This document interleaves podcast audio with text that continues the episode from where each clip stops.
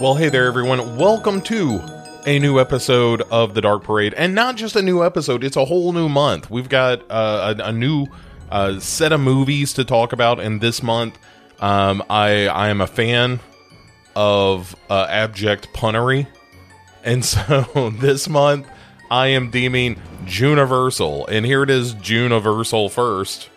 If uh, if you're listening to this on the regular feed, if you're listening to the Legion Podcast Patreon, you're getting it a little early. Um, so go to patreon.com forward slash Legion Podcast if you want to hear these episodes uh, a couple of days ahead of time. Uh, and and just to help support the cause, right? Like uh, the server and all that stuff. But anyway, I'm not here to pimp the Legion podcast Patreon. I mean, I'm always kind of low key uh, pimping that, but no, no, no. I want to uh, pitch you all on the idea of hey, we're going to do five weeks worth of Universal horror, and yeah, we're going to cover some of the big monsters, obviously, but. Uh, I, I know a lot of people have this knee jerk reaction when you talk about the Universal movies, and it's like, yeah, they're kind of quaint and they're kind of charming, I suppose, but they're not really horror movies, not in the real sense of the word, not today. And I will uh, counter with the set of movies we're going to talk about this month that they are all to one degree or another not just formative, not just classic movies, but great movies on their own. And now I'm not going to be able to overcome some crazy phobia people have about, you know, black and white movies or, oh, I just can't watch an actor before, you know, Brando invented method acting. If that's your thing, my heart goes out to you. You're missing out on some, some great cinema, but I'm not going to convince you that, you know, the Universal movies from the 30s and 40s are uh, are are going to be you know modern in their in their uh, feel. Yeah, that's always a thing that kind of strikes me as strange. That hey, this movie looks different from the movies that come out today, therefore I discount them. Um, and I, I think that's a real uh, a, real misbegotten idea. Uh, if you are one of those people, I don't think it makes you a bad person. Like I said, it, it it engenders sympathy in me more than anything because you can't enjoy, you know, It's a Wonderful Life, and you can't enjoy The Wolfman and uh, a bunch of the other movies that we're going to be talking about, uh, which is a shame uh, th- because they're great movies. Um, and Casablanca and and Citizen Kane, like you can't watch some of the classics of cinema. Uh, the Maltese Falcon. I mean just uh, the the list goes on and on of, of movies that you're just the M, the silent film M. If you can't enjoy, you know, a silent movie, you're you're you don't get that. You don't get the Cabinet of Dr. Caligari, and uh, boy, what just what a small world it creates where you can only watch movies made after like 1958 um, when there's decades of movies before that, some of which are fantastic. You can't watch Psycho. You can't watch Psycho. How can you not watch Psycho? Uh, anyway, I'm I'm inventing. This is a straw man argument. I'm just inventing this person that can't watch black and white movies, and I'm raking them over the coals. If you're one of those people, uh, then then reach out to me. Explain yourself. And on the back end of this, you can hear all about how you can get in touch with me. But uh, for now, let's focus on what's uh, immediately ahead of us, which is the the beginning of our Juniversal celebration. I'm very excited about this. I hope you stick around for these conversations because they are not just, hey, are, aren't the original Universal monsters great? You know, obviously, like we do on this show, we're going to dig into the themes a little bit. Uh, these movies are so rich in history.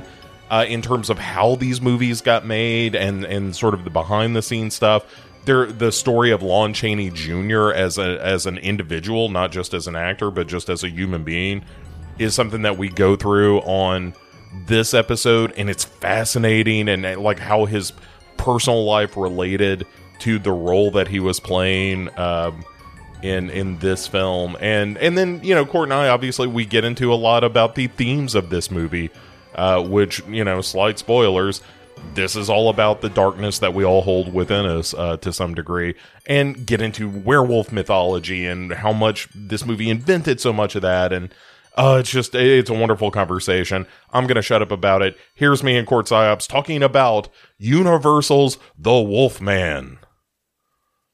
Uh, hey everyone, welcome to this conversation with uh, me and Cort Psyops, a returning champion, Cort Psyops. the guy that keeps bugging you the most, like, hey, bud, what else you got? We got to uh, chat. What else you got? let me tell you. Uh, I'll have to look at the spreadsheet. It's all on a spreadsheet, everybody. It's all it like my need for organization is such that there is a spreadsheet with movies through August, and and host assigned to eh, at least some of them. Um, there's a there there is a, a, an honest chance that one of these movies this very month I might just do solo because everybody's like I'm not sure I want to do that and I'm like well screw you guys I I do want to do it. Um, oh well, if you need someone, hit me up because I will talk Universal regardless of the month anytime. Yeah, so as, as, you noted there, Cort, this is part of our Universal celebration, and don't kid yourself if you don't think that next year we're going to call this Son of Universal. uh, I was hoping for a daughter of. We could be a little more it's, woke. You know, it's gonna. You gotta let it breathe. There's gonna be uh, the Castle of Universal, uh, Universal's daughter. It, like you, it, the whole pantheon. House of Universal. Yeah, yeah. Um, House of Long Universals. Um, but I, I wanted to kind of kick things off with this movie, which is 1941's The Wolfman. Um, actually, The Wolf Man. It is two distinct words. Uh, unlike the remake, which was just just Wolfman. And the Wolf Man um, is not certainly not the first of the Universal monster movies. It is the one that I probably enjoy the most as a point of discussion. Uh, because I think it's a fascinating movie. The story of Lon Chaney Jr. I find fascinating. Um, it, it's just an interesting movie to me. And before we launch into all of that, when when did you first run across the Wolf Man? I keep wanting to call it the Wolfman because that kind of thing makes me laugh. Uh, but like Spider-Man. The Spider-Man. Um, but it is the Wolf Man. It is. It is. Like I said, two distinct words. But when did like did I? I would assume you saw this as a kid, as we all did, if we're horror fans. Uh, yeah. Actually, I fell backwards into Universal horror in about first grade. Um, I had been kind of aware of that kind of stuff, but like kindergarten and before, I was forbidden to really watch this kind of stuff and was constantly being ushered away from any like rental stores uh, horror aisle, even though I couldn't stop staring at the covers. Mm-hmm. But uh, when I got into first grade, and I know it has to be first grade because that's when I got the school switched because of uh, getting put into the gifted program. There were these amazing uh, orange covered books, the Crestwood House Monster series, that I was checking out from the library there, and I think they had the whole series at this new school that I got put in in first grade. And I checked out, we would go to the library once a day to give our teacher a break from us. And uh, that, that was like a scheduled thing that our school did. And uh, at the library, we were allowed to check out a book a day. We could check out one book a day, and we couldn't have more than like five or whatever. So I literally would check these books out, these Crestwood Monster House. Oh, yeah, yeah, yeah. I'm looking at out. the pictures right now. I, re- I do recognize these. Okay. Yeah, yeah, yeah, yeah. Okay. And I I checked out one a day um, every day, and I would just cycle through there. I think there was like seven of them, but basically by Friday, I could have all pretty much all of this series minus like two books, I think, that I could take home for the weekend. so like I was obsessed with these books and I got them every day. And if you looked at the library card, it was like court psyops, court psyops, court psyops, court psyops, court psyops, court psyops. And it's like in, you know, it's like every couple of days. And I literally I would turn it in, wait a day and then check it out. That's how it was supposed to be. That's how they could make sure everybody could get a book. But nobody ever got these books but me. And eventually a couple other kids got interested in them too. And then that's how um like I got a couple of friends that were into the monsters as much as I was. But I got super obsessed with them and my mom took notice of this. So she took us she took me and my sister to the county library, which had just started renting videotapes. And lo and behold, they had all the Universal Monster series. So sometime around first grade, somewhere probably about mid year, I sit down and watch Wolfman for the first time. And what do the kids these days say? I felt seen. Yeah, yeah. I felt so seen and understood at even that young of an age. Well, yeah, we'll get into it. Like uh, a lot of times when we're doing these conversations, when we get to the themes, like we, we did Deep Rising not so very long ago on this show, and when you do a movie like Deep Rising, it's like, well, there's not that much to talk about thematically. I mean, it's mo- it's a sea monster, and then there's a cat burglar, and this we're not delving too far into subtext or Freudian psychology. I mean, I could if you really wanted me to force it. That's the whole bit of my show. Well, yeah, right. You know, clip.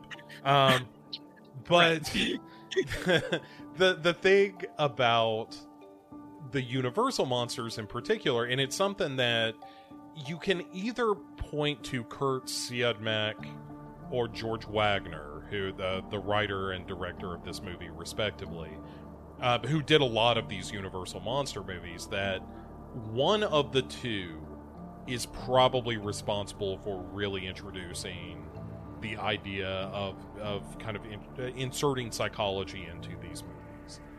Um, you know, Val Lewton gets a lot of credit for it, but the, Val Lewton stuff was after this, and there is no getting around the fact that the Wolfman in particular, and I mean, you can argue too, like uh, Dr. Jekyll and Mr. Hyde, and uh, Dracula has some sexual repression stuff and that kind of thing, but but the Wolfman is a uniquely psychological kind of movie. And by the way, just a little footnote as we're talking about these Crestwood books, when I saw the cover of the Bigfoot and Loch Ness Monster ones in particular, I was like, son of a bitch, I read those repeatedly. I can't believe I haven't thought back on these Crestwood books. I'm gonna, this is a thing that's gonna, like, eBay uh, obsess uh, for my life for a while. Like, I'm gonna. Oh. That's that's funny. You're also going to spend a lot of money if you try to get those. The the Bigfoot ones may not be as popular, but like the Godzilla one, like really beat up and destroyed, goes for a hundred and some odd bucks at least, if not Yeah. more. I managed to actually find someone selling them on Etsy as a craft item because they thought someone who would like paper cut might want the images to do stuff with. And I found someone that sold them all for like 14 bucks each. Um, Oh, and, wow. and I got, I got almost all of them. They didn't have the Godzilla one, but I got almost all of them in the series. But more importantly, I got the main five that I was checking out, which was all the main monsters, basically. And I think I even ended up getting like the Mad Scientist and some other stuff too. But I, I didn't get the Godzilla one. Damn it! And that's the one that I definitely love because that's where my love of Godzilla came from. Um, I knew of Godzilla before that, but that book sealed it when that was one in the series. And I'm so happy that I got them. And the funny thing about the particular books that I bought, I bought them from an Etsy seller in, I think, like Oregon or somewhere on the West Coast. And when the books got shipped to me, they came from the Omaha Public School Library. They actually still have like stamps on them and stuff from the Omaha Public School Library. And it has the card still in there with some of the last names that were checked out for some of the books. I want, yeah, I wonder if you can find those in a library still, because the cheaper way to go about it is just to get a library card and steal the books. I couldn't deprive kids of such things. Uh, see, that's where we differ. Um, I will, I will ruin a childhood in a heartbeat. Um, Oh, and on, on another note, um, the kids in the Omaha Public School Library took care of these books rather well. There's very minimal damage done to them, and uh, were I to want to sell them, they are worth quite a bit for the obsessive collector like myself. yeah, I need to check into it. This is a, this is one of those things I'll mention to my girlfriend. and Be like, you know, I don't know that I would ever spend money on this, but I do have birthdays and, and holidays coming up. And perhaps if you would like to spend money uh, on them, that would be great. So yeah, I'll, I- uh, I have- give that a I- shot. I have that kind of language with my wife too, where it's like, man, I would really love to have that, but man, it's a little spendy. Yeah, You know, I just, I just don't know if I could. I don't, you know, I just, I don't know, man. I really want it though. I know you're talking about getting a gazebo, but what if instead you got books for Bo instead of a gazebo? See, these books were a huge part of my childhood that I didn't even realize until a friend of mine brought it up, and now Yeah. I must own them all. Right. And also, while you're at it, I'm going to need some replica Revell model kits. And if you can do those things, then perhaps I will deign to make love to you. Um, Wait, I forget. I've lost the plot. If I am I being offered this because I could probably make that happen. uh, I was I was thinking of saying this to my girlfriend, but if we want to get romantic on this show, I think that can only help the ratings. well, there's that, and I mean, I have most of that offer because I have some of those books. Oh yeah, that's true. All right. Uh, well, just offline, we'll talk about like, is it like a handy for one? Is it? Do I got to do the full blowy?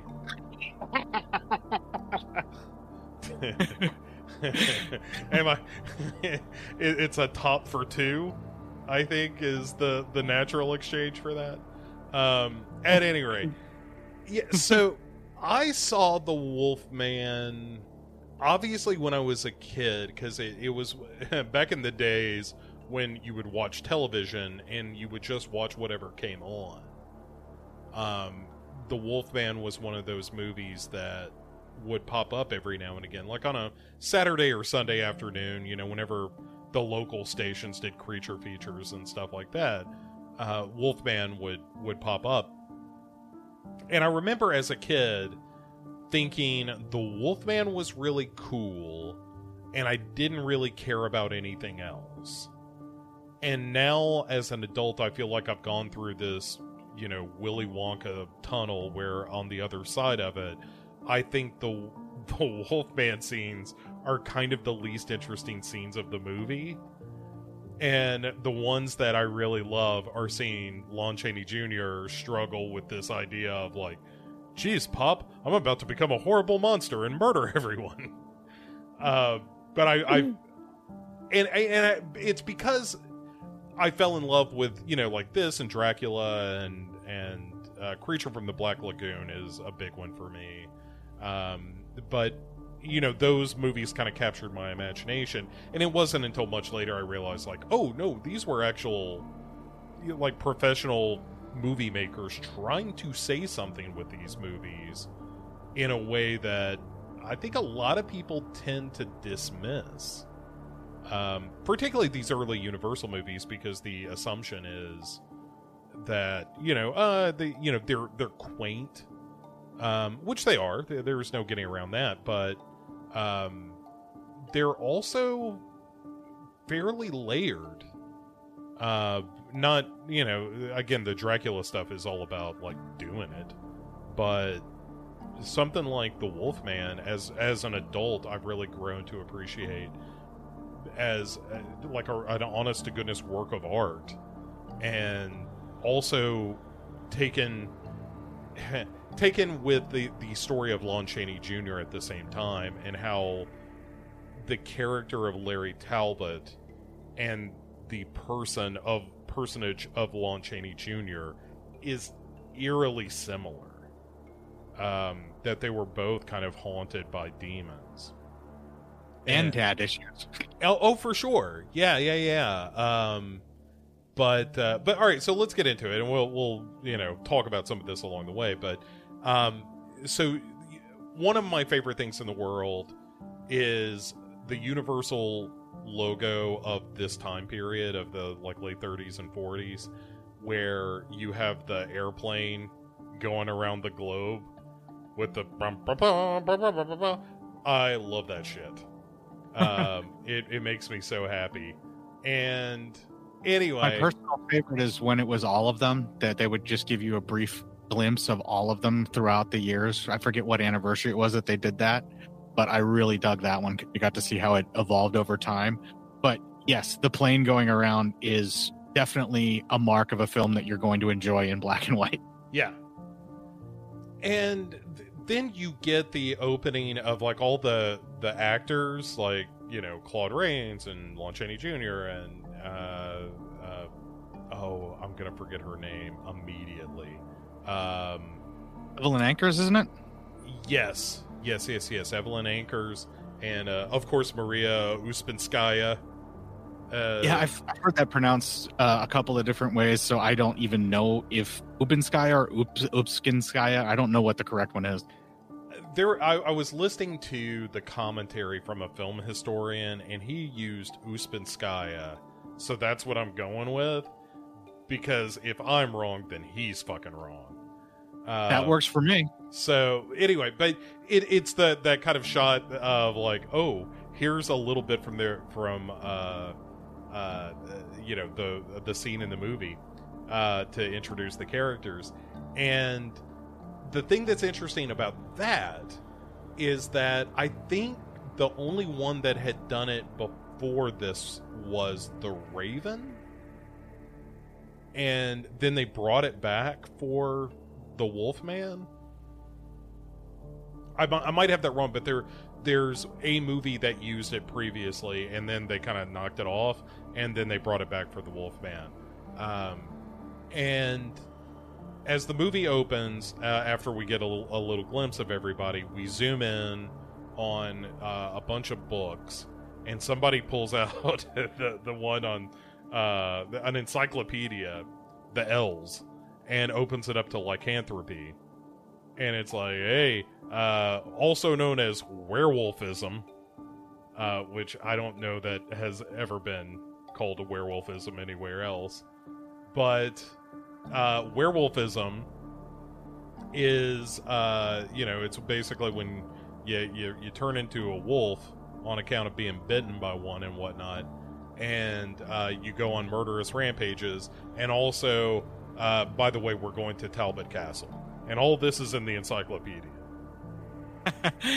it's kind of interesting because a lot of werewolf lore pre this movie has nothing to do with the rules and regulations that are in this movie, but it also became the template for all werewolf stories in the future. Even Yeah. when people reference every other form of werewolf, whether it's through magical power like a belt that they create to turn themselves into a wolf, or whether it is some type of a magical curse that turns them into a wolf on a full moon, or whatever the previous werewolf mythology was, everyone that thinks they know what true werewolf mythology is is referencing this movie Uh-huh. without even knowing it. And that's the beauty of this. It pulls a fucking Keyser Söze on you and makes you believe that it's the real truth of how werewolf myths are. Yeah, like there's old school stuff that I really like about like, oh, if you drink water out of a wolf's paw, that's how you become a werewolf and stuff. And this movie's like, no, no, no, no, fuck all that. You just got to get attacked by a wolf, and if you survive it, then you're a wolf now. And like all this stuff about, uh, you know, trans, uh, the the pentagram, and like everything from, uh, American Werewolf in London, The Howling, like the you know the big werewolf movies of the '80s. All of that stuff comes, or you know, and obviously the Hammer stuff. It all comes from this movie. It's not. It doesn't come from like the rich history of werewolves. It is just Kurt Siodmak making a bunch of shit up. And he had done a bunch of research to his credit, but he also just had a bunch of crazy make 'em ups, like the whole, you know, even a man who's pure and hot and says his prayer at night. That is all him. He just made it up. Yeah, it's a wonderful world building, culture building, and just mythos and mythology building hour and nine minutes. It's amazing how they packed all of that into this story and it just sideloads it into your brain and you just press I believe. And it culturally changed the way werewolves were perceived across the world. Yeah, yeah. It invented it. it, it this is to werewolves what Night of the Living Dead is to zombies. Like everything after it is based on this. Yeah, And- and the history pre what zombies would have been before Night of the Living Dead has been erased from people's minds for the most part. Yeah, right. Like if you watch White Zombie, you're like, these ain't zombies. And right, but if you know your history, you're like, oh wait, those are zombies. Yeah. I've been using that word wrong. I don't think it means what I thought it means. right, yeah. Um, and even George, Papa Bear himself, George Romero, would have said he, you know, he called them ghouls, not zombies. Which Uh, is the lost universal monster, bringing us right back to June. Yeah. Uh, so, anywho, oh, here's another thing about this movie in terms of world building and stuff. The, do you know the the one thing well, there's plenty of stuff you don't see in this movie. But the one thing you would expect to see in this movie, you never see. Full moon. That's right. There is not a single shot of a moon. Which No. later, later they would, in, in the later incarnations of the Wolfman movies with Lon Chaney Jr., because he reprised the role a number of times. Um, but yeah, Hi, they- Tolly. Yeah, no, oh, this cat. Um, but yeah, he uh uh they, there is no moon in this one but there the, yeah the moon will appear in later films um so yeah, I think it is to date, as far as I understand it, may be the only werewolf movie that doesn't feature a single shot of the moon. yeah which is uh, again if you're the first one it, it's up to you to invent all this shit and they just never got around to it so uh because like you said it's an hour and nine minutes and we're gonna do our damnedest not to double that uh in talking about it but um I'm so- holding back as much as I can. Sure. Don't, don't hold back too much. Uh, you know, let lo- loosen that belt. Um, so as, as the movie opens, it's uh, Larry Talbot, as played by Lon Chaney Jr. He is returning home to Talbot Castle uh, with his father, Claude Rains, uh, in charge, and he's coming back because his brother has has died tragically, and and his brother was older, was set to essentially take over the mantle of being, you know, the the the guy who inherited the castle and one presumes the family business of being rich or whatever.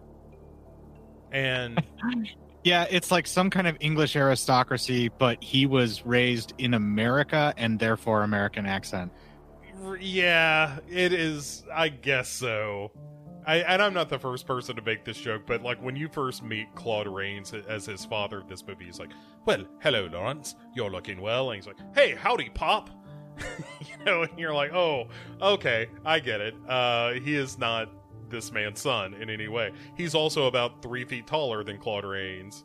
And a good foot and a half wider at the shoulders. Yeah. Yeah, and unless Claude Rains married uh, a Bigfoot, and this this is the product of that unholy union, um, it's hard to imagine how he, his loins would produce a man like Lon Chaney Jr., who's a big dude. Like this is a guy who. You know, uh, all right. So for listeners, here's the the quick backstory of Lon Chaney Jr. Obviously, his father was Lon Chaney, who was the man of a thousand faces and did uh, the Phantom of the Opera and London After Midnight, uh, that one of the most famous lost films ever. But Hunchback of Notre Dame and a million movies. Was known for doing his own makeup. Uh, his parents were deaf, so he he had learned early to not only use sign language but to be very expressive with uh, his face and uh, be performative with them in a lot of ways. And that's kind of his story. Like he learned sign language, and sh- uh, honestly, uh, went on to teach Lon Chaney Jr. when he was a kid. Who, by the way, his name was Creighton Chaney, not Lon. Uh, Yeah, studio decision. well, yeah, kind of. It, it was basically like so.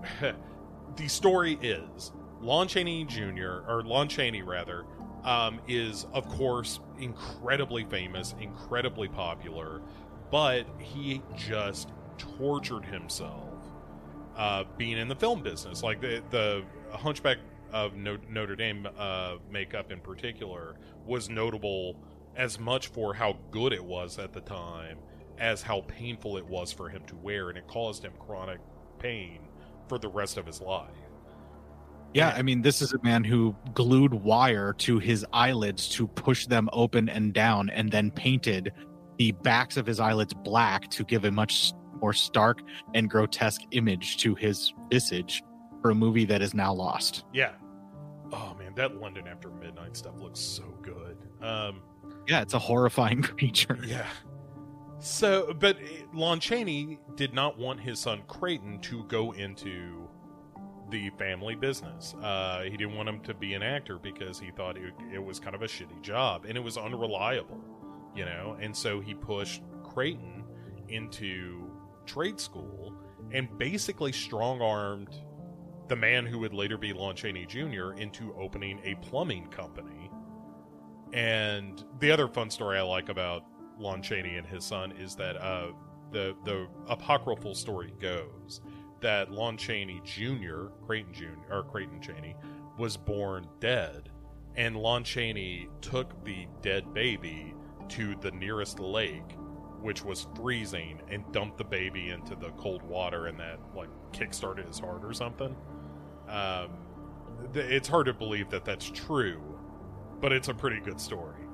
Well, if you believe that, then Howling Wolf also got his voice from a strange man that walked out of a cemetery and made him a deal at midnight. Yeah, right. uh, uh, I mean, it sure sounds like that's what his voice came from, and you know, Lon Chaney Jr. definitely has something about him that's just otherly, yeah. which makes him so perfect for playing monsters, and you know that mythos only helps.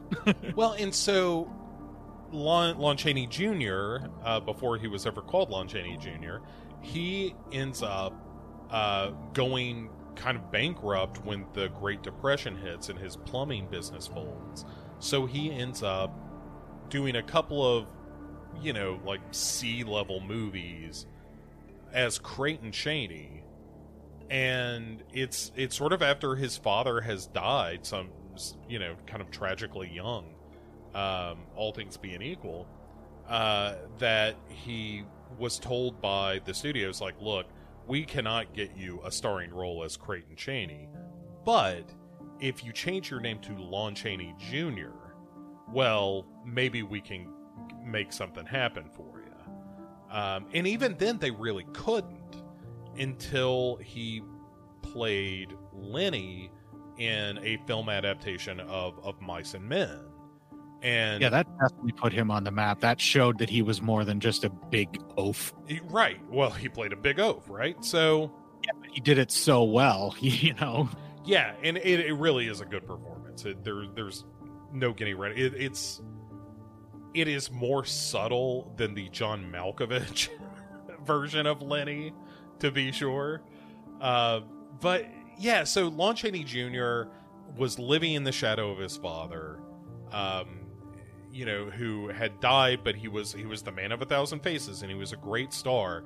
And now his son lon chaney jr is about to start making horror movies just like his father did. And the first time at bat isn't the wolfman it's actually uh oh what is it called? The mad monster? Something like that? Yeah that's mega low budget. Yeah but it, it's the first time that universal was like hey, are you interested in in playing you know the this kind of monstrous sort of character which he was, you know, I mean he he was floundering in uh in smaller roles. And so he he's in this low budget movie and then uh they offer him the Wolfman. And they're like, "Look, this is kind of what your father did. This is going to be, uh, you know, it's a fairly big budget, high profile, uh, Universal movie, and it's doing what Daddy did. It is being in uh, Man Made Monster. That's the name of it. Um, but yeah, so you're going to graduate from Mad Made Monster into The Wolfman just a year later, and we'll see how that goes and then he turns in you know the performance in here which uh is is like i said that i i'm less intrigued by his performance as the wolfman than i am his performance as larry talbot because i think even he understood that he's kind of playing himself. You know that this is a dude who is like Lon Chaney Jr.'s father was dead. He and he's now standing to inherit this mantle of being this horror actor slash icon, playing a guy whose older brother has died, and so now he's returning home to inherit the mantle of being the heir to this grand estate. And uh, Claude Rains, who I love, he's so effing good in this movie, as he is in everything. Claude Rains is one of my favorite like pre uh, MPAA actors. Uh, he is he is tremendous, and uh, Claude Rains greets him and is just like, you know, well, laddie, you're looking well. Um, so, how about you come take a look at my telescope for a minute? And so it turns out Lon Chaney Jr. knows how to calibrate telescopes because he had done some work uh, like that in the States. But he kind of admits to his father, he's like, I don't really have a, a brain for mathematics. Like, that stuff kind of confuses me. But I can do this. I'm good with my hands. Which, again, feels very Lon Chaney Jr. to me. Of like, this is a dude who's not a great thespian. Uh, not that his father, you know, his father worked mostly in silent film, so it's it's tough to say, but certainly was iconic at the time, at least. And now here's Lon Chaney Jr., who is kind of oafish looking, like he's just he's a big son of a bitch, and that's the part that he's been playing. Like he he's you know guy number three who gets punched by Crash Corrigan and serials and stuff. Yeah, he's the heavy that gets jumping across the table and doing the flying uh, head scissor takeovers in those like uh, Crimson Ghost serials and shit. He's that guy. Yeah, yeah. Like he worked as a stuntman for a while because it was the only work in movies he could get, especially back when he was, you know, just good old Creighton Chaney. And I, I find all that stuff really fascinating. Again, the the parallels between Lon Chaney Jr. and, and this character are uh, astounding. Um, but yeah, so as he's as they're setting up this uh, telescope in very body double fashion, Lon Chaney Jr. just starts peeping uh, in the town below, seeing what's going on. You know, the the aristocrats looking down on the plebeians who live in the city below.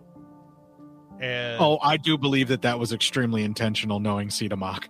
Oh, for sure. Yeah, yeah, yeah. Uh, and he starts spying on the uh, the eventual lady love of the movie, uh, Gwen, as played by Evelyn Ankers, who was a British actress who had to work very, very hard to not sound British, um, and mostly gets there.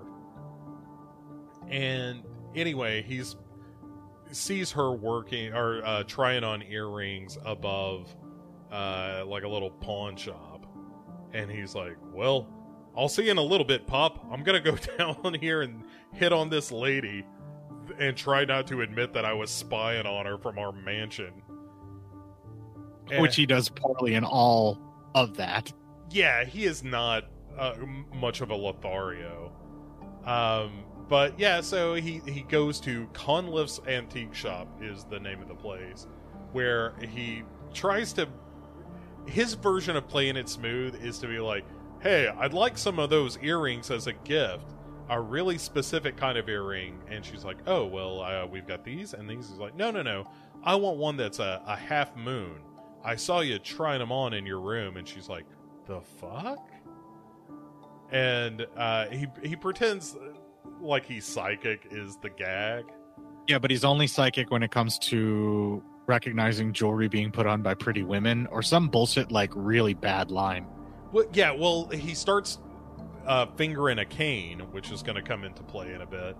And some of those canes had very phallic ends for the handles as well, and they're like right in frame. Yeah, and uh, he picks up a, a, cane that's got a silver wolf head as the the handle, and he's like, "Well, where's this from?"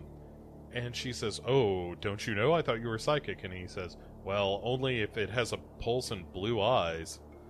And she's like, "Oh, I see what's going on here." Um, I guess he's I... being what the ladies used to call a masher. Yeah, it, it, she's like, "Well, I probably should tell you that I've got a boyfriend," and he's like, "Oh well, uh, whatever. I'll take this here cane. I'll this will make a nice gift for my pop." And, uh, and he's like, "Oh, by the way, uh, this doesn't mean anything, does it? It's a wolf head with a pentagram on it." and this is the first time we get uh, which is honestly one of my favorite bits of werewolf lore, where uh, Gwen says for the first time, Well, even a man who is pure in heart and says his prayers by night may become a wolf when the wolfbane blooms and the autumn moon is bright. Again, total invention for this film, but it rocks. yeah, it sounds like a roughly translated poem that doesn't rhyme that's supposed to teach you something about a mythical creature that you need to watch out for. Yeah.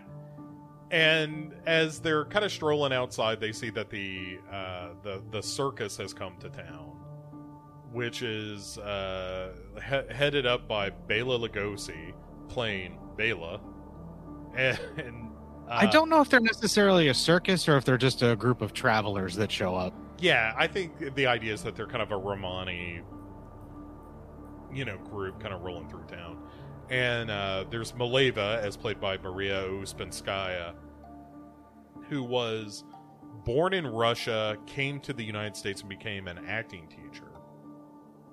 And um, She can teach you how to look very dour at everyone and be upset all the time. dude, she's got a face like a catcher's mitt, and I don't, I don't mean that that makes her a bad person or nothing. I'm saying she, when you look at her, you're like, oh my god, she is going to curse me.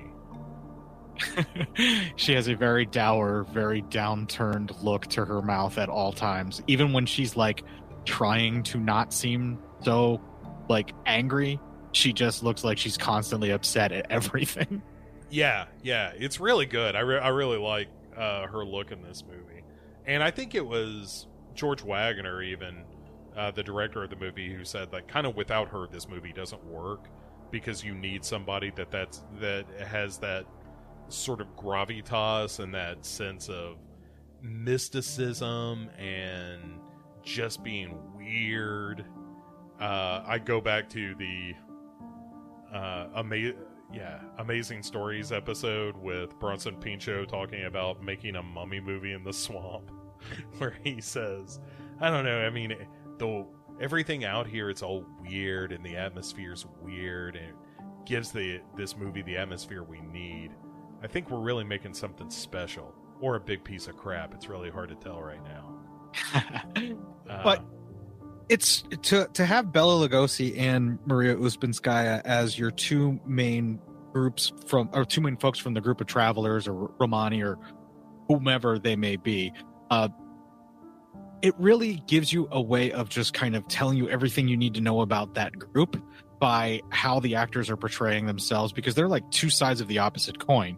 One is the, you know, just leave us alone and and everything will be fine type personality where they're like, I just don't want to talk to you, and they just kind of move away. And that's Ouspenskaya's character. And although she does become helpful later on, mhm. but then there's Bela Lugosi's character who is, you know, reading the fortunes and all of that kind of stuff.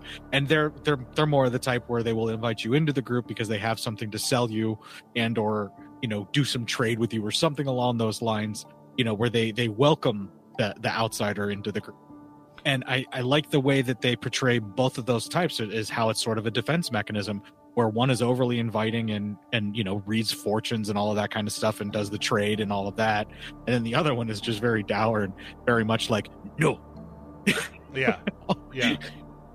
Well, and it tur- and also Bela, who spoilers everyone, is a werewolf. Um, probably shouldn't be quite as gregarious as he is, where he's just inviting people back to his tent late at night. But eh, whatever. You would think that someone who travels all the time would be more mindful of the cycles of the moon where they are at Right, or just not. Again, don't invite strangers from the town back to your place after dark. Just keep it all in the daylight, and you're fine. But anyway, especially if you know that you are a werewolf yes conduct your business with townies during the day for god's sakes Yeah, for sure. And and that's one of the reasons that Maleva is just so put out by all of this is she's like, oh, son of a bitch, Bela. Now I gotta I gotta deal I gotta clean up your messes from when you turn into a giant dog and eat people. always with the eating people this one Uh just anyway, so after they see uh the the travelers coming through town, uh Larry hoofs it back up to uh the castle because he's done, you know, rubbing elbows with the poor people. and he there's a great scene here where he talks to his dad about the you know this poem about the werewolf and he gives him this cane as a gift and everything and uh he's like uh, his father sir john uh played by claude rains says yeah, I mean, it, you have to understand that the, the locals believe that we're kind of a backwards people, uh, is the way he puts it. That you know, we're- yes, we're we're superstitious, and I like the fact that it's not them, it's we. You know, it's like that just in this part of the world, we're a little more superstitious about this stuff. So, you know, do we believe it? Mm, but we don't not believe it if you can, you know, dig that. And Larry's like, "Oh, you're crazy, Pop. Anyway, I'm gonna go stalk this woman a little more." Gotta go be a master pop. Right. Another clip. I'm I'm hoping that uh, they'll let me watch Pop. yep, something like that. Gwen's gonna cuck me, Pop. so, anyway, he heads down to the village because uh, Gwen is having a date with her guy. Um, but it, it turns out that uh, oh no, this isn't her her guy. It's uh, her friend uh, Jenny, who is going to g- go to the Romani camp uh, together. So, um, anyway, Larry is like, "Yeah, I'll go with you with the two of yous, pretty ladies." And along the way, they see some wolfsbane, and Jenny recites the same poem, uh, just to make sure that nobody is missing out on the subtlety of, "Hey, there's uh, there are going to be werewolves here in a minute." Yeah, there's a reason why this film rewrote the lore of werewolfism because it drills it into your fucking head. Right, yeah, that's why there's this Mandela effect of like, oh wait, I know I heard that poem somewhere before. It's like, no, you heard it three times in the same movie, and that's why. You, uh, wait till we get to the the thorny paths that everybody's walking on. Um, right? It's like fucking hammer time with all the hawthorn trees everywhere. yeah. So interesting thing about the trees that when, when they walk through this forest, this was all a big soundstage that they did, but it, it looks really good. It's a really creepy looking set. And in addition to pumping out a bunch of mist that was probably carcinogenic, um, there the they got a bunch of trees that they brought onto the set and they painted them black and then coated them in glycerin so that the lights would make it look like it had just been raining or something. It's a really cool effect. Uh, again, people making this movie knew what they were doing, and they were they were certainly trying to set a mood. Uh, it's definitely ahead of its time for the set design for the forest because it still has that German expressionist feel to it because the trees don't make sense and the geometry doesn't feel right, yeah, but it's just realistic enough to where it makes it feel like it's a real true forest that just also happens to be constantly foggy to the point where you can't see your feet. another kind of ahead of its time thing and this sounds like such a little thing but you see a lot of ceilings in this movie which sounds like nothing but it's like this movie and citizen kane are kind of the first examples of like oh we're gonna put a roof on this set so that it looks like a real place as opposed to just letting it look like a stage. And it's again it seems like such a small thing now but at the time of like oh when he goes into the you know the the antique shop you see the roof of the antique shop.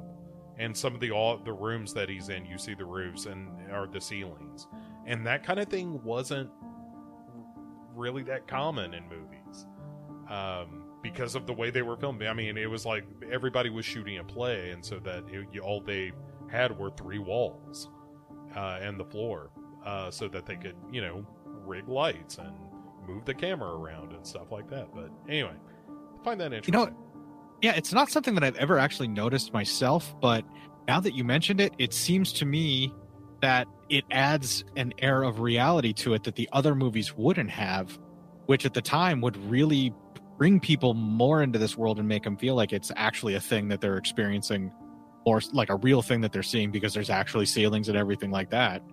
So you I may- think that may have added to the effect with like in such a subtle and subconscious way that I think it's a really brilliant decision to do, especially that early, because a horror film really demands that you feel that that world is real in order for the threat to transfer to you that you should be scared.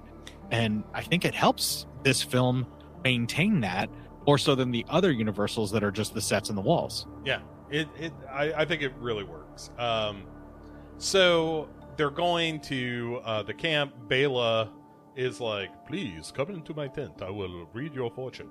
But enter of your own free will, and please crane your neck in my direction. yeah, and bring a little bit of your happiness with you. Um, so he he starts to read uh, this girl Jenny's palm, and Bela sees uh, a, a pentagram on her hand, and he's like, "You get the fuck out of here now." And she's like, "What? What did you What did you see? Tell me." And he's like, "No, I can't. But uh, if you wouldn't mind on your way out, maybe dumping a little salt or some A1 on yourself, that would be really good." I have this dry rub I should have you take on. Right. You just put a little bit on the tender part of the neck. this this will keep you safe. Why does it say Lawry's on it? Just put it on. The tender part of the neck. So, anyway, off she goes. She's upset about all of this. Uh, Larry and Gwen are chit chatting about the fact that Gwen's about to get married, uh, and she's having eh, not really doubts about it, but um, you know, it, it, He's it- kind of the only hunk in this burned out burg, and while she's like got something that's worth keeping a hold of, at the same time, she could do much better if she looks to the big slap of man meat that's also going to be a werewolf in a couple minutes. Yeah. And so uh, after they end up taking off, uh, like Jenny's all upset and she's like, "Where I'm going home." And um, they hear after Jenny takes off into the woods, they hear a, a wolf howl.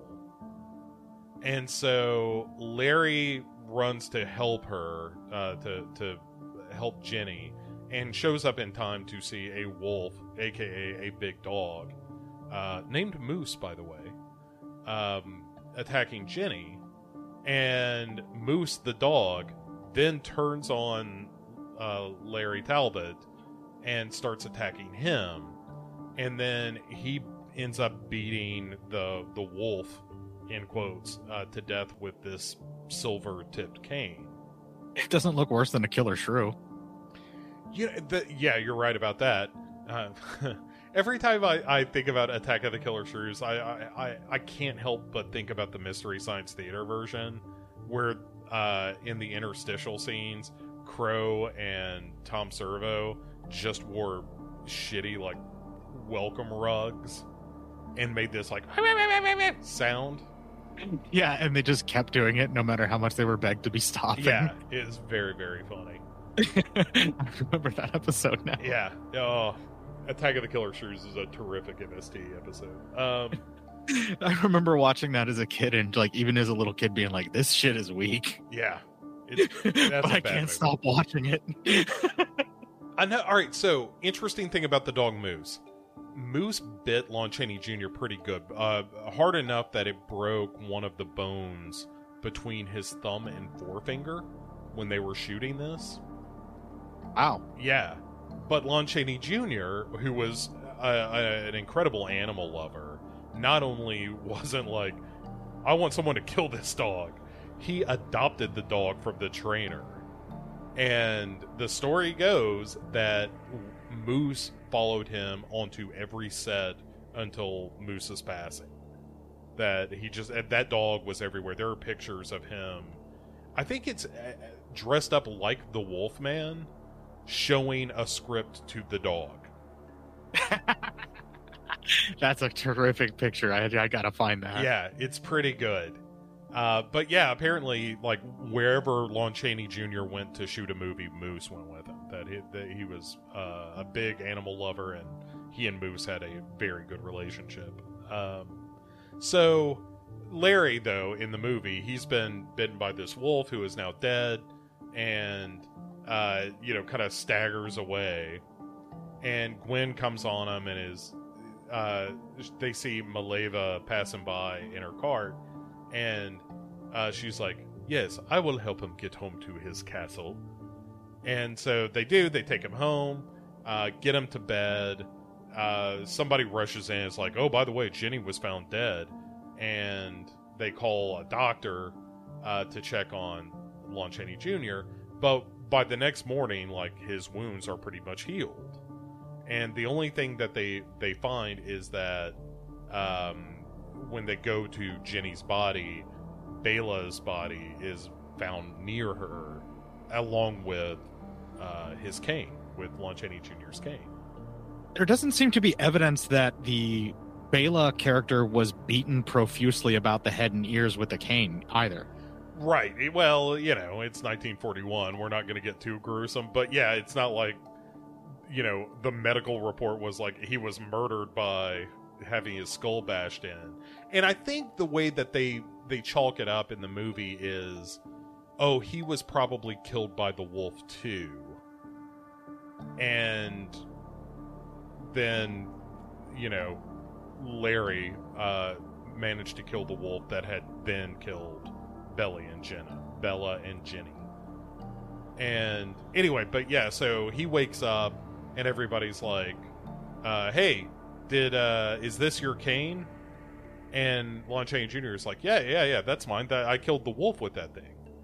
And uh, his father tells him like, "Well, listen, Daddy, they didn't find a wolf, but they did find a body of a gypsy. Um, uh, were you out killing gypsies last night, Larry?" And he's like, "No, no, no. I got attacked by a wolf. Let me show you. I got bite marks right here. Oh, well, I guess they're gone. Huh. Well, um, yeah, I guess I'm okay. And so, uh, they, they end up burying Bela in town. There was a, a ceremony held for him. And, um, I think it's important to note that Randolph Duke is actually pretty dubious about this, the one that's investigating. And he wonders why the cane was found there, but it doesn't appear that the cane was what was the thing that kills Bela because they just give him the cane back, so they can't think that it's an actual murder weapon. Because even back then, they would have kept it as evidence. Yeah, they're well, yeah, they're just like, hey, I guess the rich guy might have something to do with the. Like, you're, you're right, like he, he he's not satisfied with the story, but there's not a better explanation. But he'll bet somebody a dollar he's going to figure it out. Yeah, right. Maybe his brother Don Ameche. right, right.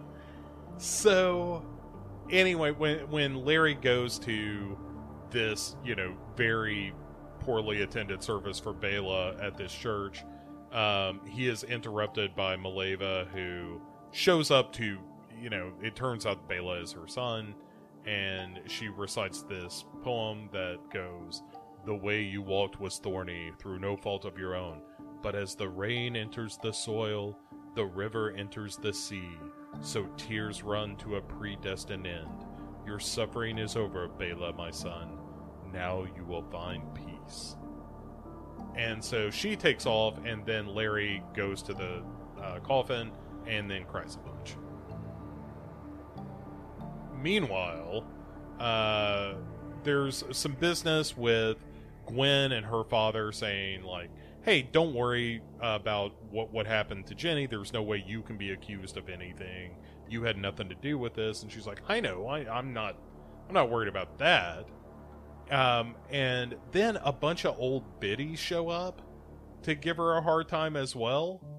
Uh, who are like, you know, you you essentially got Jenny killed. Like maybe you didn't kill her, but she should never. You should have been watching her. You shouldn't have let her run off into the woods alone.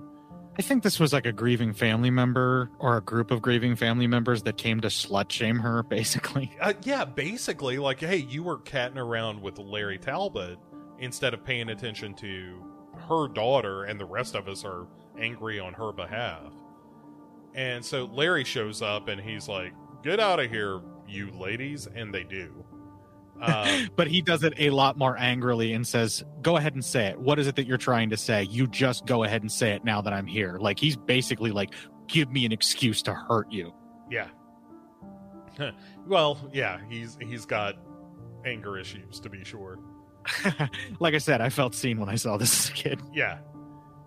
And uh, we get a little bit of lore here where a dog is barking at Larry. And he's like, well, that's weird because most dogs really like me. I don't know what's going on. They're like, uh, we're probably nothing. It's not like you're a werewolf or something.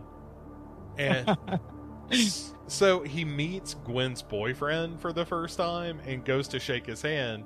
And there's a really like cold moment where uh, Andrews is the guy's name, just looks at his hand and is like, uh, "I'm not shaking the hand of the dude making time with my lady." You'll forgive me if I'm not polite to the man that's trying to steal my woman from me. Right. So, uh, and Larry kind of read the room is like, uh, I'm gonna take off. And at, right, right, trying to cuckold you. Sorry about that. Gonna move on now. right. Flip. and Andrews is like, "Oh, sorry, it, it's no, it's not the fact that he was trying to cuckold me.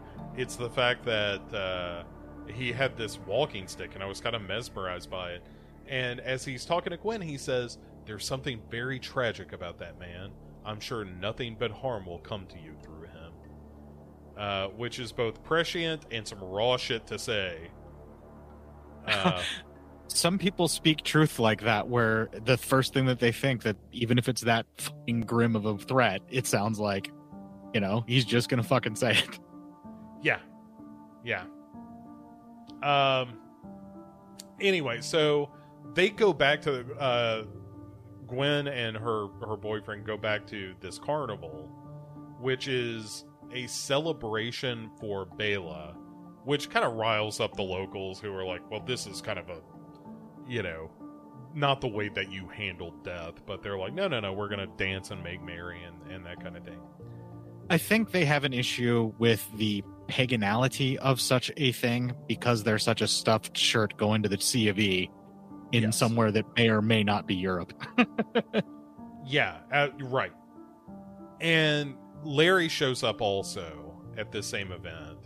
And this is where we get like the actual moment where uh, he confronts Maleva and she says, "Oh, you're a werewolf." And he's like, "Uh, that's stupid." And she and she says, "No, no, no. Bela became a wolf and you killed him. A werewolf can only be killed with silver bullet or a silver knife or a stick with a silver handle, which you had." So, what I'm going to do is I'm going to give you this necklace that's got a pentagram on it, and this can break the evil spell. And and then she says, you know, the but the the rule is this: whoever is bitten by a werewolf and lives becomes a werewolf himself or herself. We don't want to gender this. and and Larry Larry's like, "Well, I did get bitten by a, a wolf," and she's like, "Right." So, uh, let me see that wound. And he's like, "No, I'm not going to tell you nothing." And then he runs off. And uh, what? Meanwhile, all of the other people in the in this camp get word like, "Hey, there's a werewolf. There's a werewolf. There's a werewolf." And they're like, "Time to go." so they start. yeah, and it's weird they react that way as soon as Lon Chaney Jr.'s character comes into the camp. Yeah. Well, word has gotten around fast, apparently. And You get the feeling that the travelers knew of Bela's affliction and knew to not be around when it was going to happen, even though Bela was doing the psychic thing on a night that he was going to change. Because none of them were hurt, none of them are found. you yeah, it's a good question. Because you would think uh, a couple of questions here.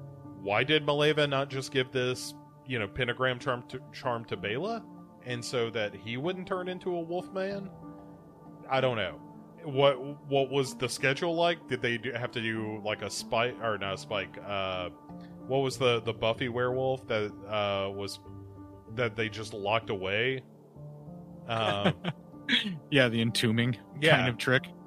yeah, basically you just put them in a cell until their the wolf part is done. Um, but yeah, I mean you do that, but I I don't know. A lot of good questions. Like as much as I like this movie, not saying that all the I's are dotted and the T's are crossed. Also, I was kind of thinking that perhaps you su- you're supposed to wear it on the nights you're supposed to transform, and perhaps he was supposed to wear it but didn't, and now that he's dead because he attacked someone as a wolf and was killed, she's giving him the only relief that she can offer for what her son has cursed him with. yeah, maybe so. Maybe that's the thing. I mean, the Um, movie's not going to explain it for you, so if you're looking for it, you got to create it on your own. Sure, yeah. Uh, Do a little, uh, you know, the movie tie-in novelization. which I'm always writing in my own head anyway. Well, and, and so what's kind of interesting about this is there was a version of this script in which Larry Talbot was actually named Larry Gill, was just a dude who was setting up the telescope for Claude Rains. And at no point did you see him turn into a werewolf. And the whole idea was that it, it, the question was is he really turning into a werewolf or is this it, has he just become unhinged and thinks he's turning into a werewolf? And the movie never answers that question.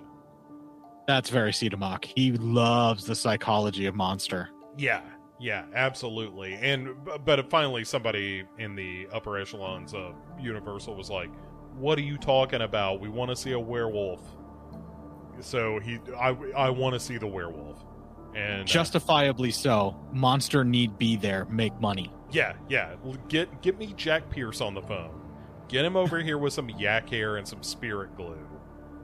And, and a a really, really hot iron that he's going to burn Lon Chaney with for not holding still all the fucking time because he's a sadist. Yeah. Well, you know, uh, a lot of stories about Jack Pierce and Lon Chaney Jr. not getting along, and I think I think it's because they were two peas from the same pod, and neither one of them was going to uh, give very much. Yeah, Uh, one was an immovable object, the other one was an unstoppable force. Yeah, yeah, and and in fact, in later movies, even where Jack Pierce was doing the makeup, um, word was that Jack Pierce did not do the Wolfman makeup for Lon Chaney Jr. in the you know sequels and the movies moving forward, just because they they didn't get along at all. Um, and it's really difficult to hear all of the stories of like the various just levels of asshole that these classic movie people were because you definitely get a very much more toxic environment that just the world that they lived in was much more toxic and had that much more just weird competitive just going after each other just for the sake of going after each other and just going head to head in competition and always tearing somebody else down to bring yourself up and that's just kind of the world of the way it was then it seems like the way that people would compete or at least that's how it's portrayed in you know the history books to me yeah, for sure. Like, and and Evelyn Ankers was not spared that either. Apparently, she and Lon Chaney Jr. did not get along very well either. she got in he, lon chaney got into a punch up with her fucking kid and i don't think he was an adult when it happened yeah, like like he beat up her kid yeah, as, as something that happened on the set. And the tenderness that is displayed on them between the two of them on screen is very much a testament to both of their acting but particularly evelyn ankers because sure. after that happened she definitely deserves any like anything that she wants to level at lon chaney for attacking her son like that. She definitely can hate him for that. Yeah, they they worked together a number of times after this movie, um, but yeah, again, to her credit, that she did not just you know poison this guy's booze, which he was drinking. Uh, that, that's I think we haven't really touched on too much yet, but Lon Chaney Jr. A little bit of a drinking problem. Uh, by which I mean an incredible drinking problem. Yeah, so much so even at this point to where turning into a werewolf that you have no recollection of the horrible thing that you did, but you have to deal with the next day. hmm Very much something that he would probably understand and be able to portray. Yeah, again, he is playing Larry Talbot because he is Larry Talbot. Yeah, but instead of turning into a werewolf, he's an alcoholic monster Yeah, when he gets that far gone, and that's how he understands it. yeah, it's eh, right. But I think that's why his performance outside of the makeup is as good as it is, is because he does not have to reach down very far to access those kinds of emotions. And because we'll get to it. All right, so after they have. Uh, after he's gotten this charm, and Gwen is like, "Hey, what's that?" And he's like, "Oh, it's supposed to keep me from turning into a werewolf. Isn't that stupid?" Uh, the Maleva told me I was I'm a werewolf now, but I want you to have this uh, for your protection. And he kisses her, and while she's like, "Hey, man, I've got a boyfriend. I thought I made that clear." Beyonce at this point. Yeah, and this is where all the uh, the other people in the camp are just throwing their shit in the wagons like we got to go right now. They're like, he's making a move on her. We got to get out of here. We don't want to be a witness to this. Right. So they take off, and then and so does Gwen, and so Larry has this weird flashback of like all the weird shit that's been going on with Maleva and Bela and the Cane and all kinds of stuff. Y'all seen Spellbound? Right. Hey, any, anybody uh, remember that montage of weird shit from uh, Dr. Jekyll and Mr. Hyde? That. it's really cool though, and it is really, really well done, but it's very much of its time too. Yeah. And so he goes, Larry runs back home to his castle where he kind of checks his arms and stuff. He's like, oh, whoa, I thought I was going to turn into a werewolf. Time to take off these socks and shoes.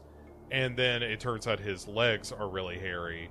So he takes off his socks and uh, then he slowly turns into a werewolf while sitting in, in a chair. And I so want those as slippers, the little werewolf footies. Yeah, and he walks on his tippy toes. And it's I literally if I could get these, if someone would make these as slippers, like where they actually look like those feet too, that weird latexy, which is probably a rigid collodion that Jack Pierce built that out of. Mm-hmm. But if they even if it I want it to look like the Wolfman's toes, I would walk around on my tippy toes if I had them. I totally would. Yeah, and it's just uh, like the way they accomplish this, of course, is film dissolves. But if I can tell you anything about this transformation sequence, uh, and it uh, like it's an iconic look and uh, and, and so forth. Uh, and I don't mean to, you know, yada yada yada, the werewolf of the Wolfman, but um, well, we only see the feet at this point. We don't really see the actual full wolf. Like it's just the feet for the first transformation. Yeah, and uh, but the way that they did all of these transformations is that you know they're dissolving between shots, and the way they would do it is they would have a couple of uh, cameras set up with soap lenses where they would basically draw an outline on the soap lens of Lon Chaney Jr. And so he would sit in a chair. They would drop, they would draw these outlines. Then he would take off once they had that done get some more makeup applied, then sit back down. He, they would line him up using the the outlines that they had drawn on these soap lenses, and then they would shoot that for a second, and then he would get up. They would apply some more makeup. He would sit down and make the adjustments and make sure that the head headrest was right so that he was perfectly lined up. And of course, the problem is you can't perfectly line that up, so you can tell the dissolve is happening. But you know, at the time, still pretty impressive and uh, they solved the problem later on by creating a pillow that was made out of like uh, plaster of Paris, mm-hmm. like bandages. Like they built it up that would hold his head perfectly, and they just basically had him lay down, and then they just shot that pillow. But the it was built to fit his head, so that his head would rest in the same spot every time, and that's how the cross dissolves get better over time. Yeah, but it you know it's it's again how do you when you don't have special effects like were evolved, you know, 50 years after this or 40 years after this. Um, you know, the next best one is American Werewolf in London in 1980. So it's uh, interesting to think that we are as far from American Werewolf in London as the Wolfman was from American Werewolf in London. Yeah, that is really interesting. But it, honestly, I don't think it's gotten significantly better than an American Werewolf in London, or certainly not The Howling. Like you look at the digital stuff from that Del Toro Wolfman, and it's not very good. Yeah, well, that's not Rick Baker's choice that, that that happened the way that it did. Oh, sure, yeah, yeah, yeah. I'm not not blaming Rick Baker at all. I know he wanted to do it practically and like, well, hey, I think we can really do this, and they were like, uh, but it w- we could also do it with computers. Um, I think that's pretty much what made him quit the business. I think that's why he stopped. Uh, it's interesting that this technique with the cross dissolve, where they just add a little hair over time, was pretty much the only way you could really do a werewolf transformation or really any transformations for like a really, really long time But in black and white photography, they also have the ability to use various colored lights with special light color reactive makeup that they did some really amazing effects that way just by removing filters on the camera or shining a light at just the right time. And if they would have used that in conjunction with the cross dissolves where they could have put deep lines, they could have probably, you know, painted in like some really dark, deep lines that would react to that light when they brought the light up.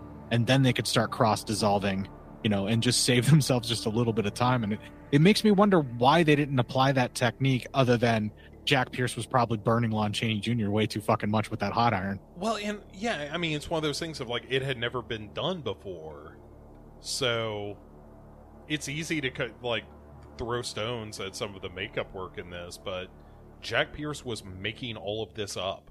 Nobody else was doing anything like this in the business. And he also didn't use molds. He built this every day Yeah. out of kit. He had a few things that he would build ahead of time out of like rigid collodion and cotton and things like that. But he was building these things by hand, sculpting them out of basically different versions of fucking glue and cotton. Yeah, it it's incredible. Like eh, again, as quaint as this movie is, when you stop for 2 seconds and think about how none of this existed before this movie, like the idea of what a werewolf transformation ought to look like, what the lore of it was. Like there were other movies that kind of touched on some of this stuff, but not like this, not not in this kind of, you know, seismic way. And Well, and it's also technological innovations that are leaps and bounds ahead of anything in its contemporary, let alone just what was achievable just a few years ago. yeah, And it's really interesting that a lot of these innovations tended to stagnate as people got used to the perfection of them at, at their execution for it because it is an industrial art and you can replicate the same type of results. You know how to make it happen uh, when you're filmmaking. You can you can basically make the same steps to replicate the thing that you're doing. That's why they make it an industrial art Mhm. The way that it is. It has to be, otherwise you're not going to achieve your goal to create the film.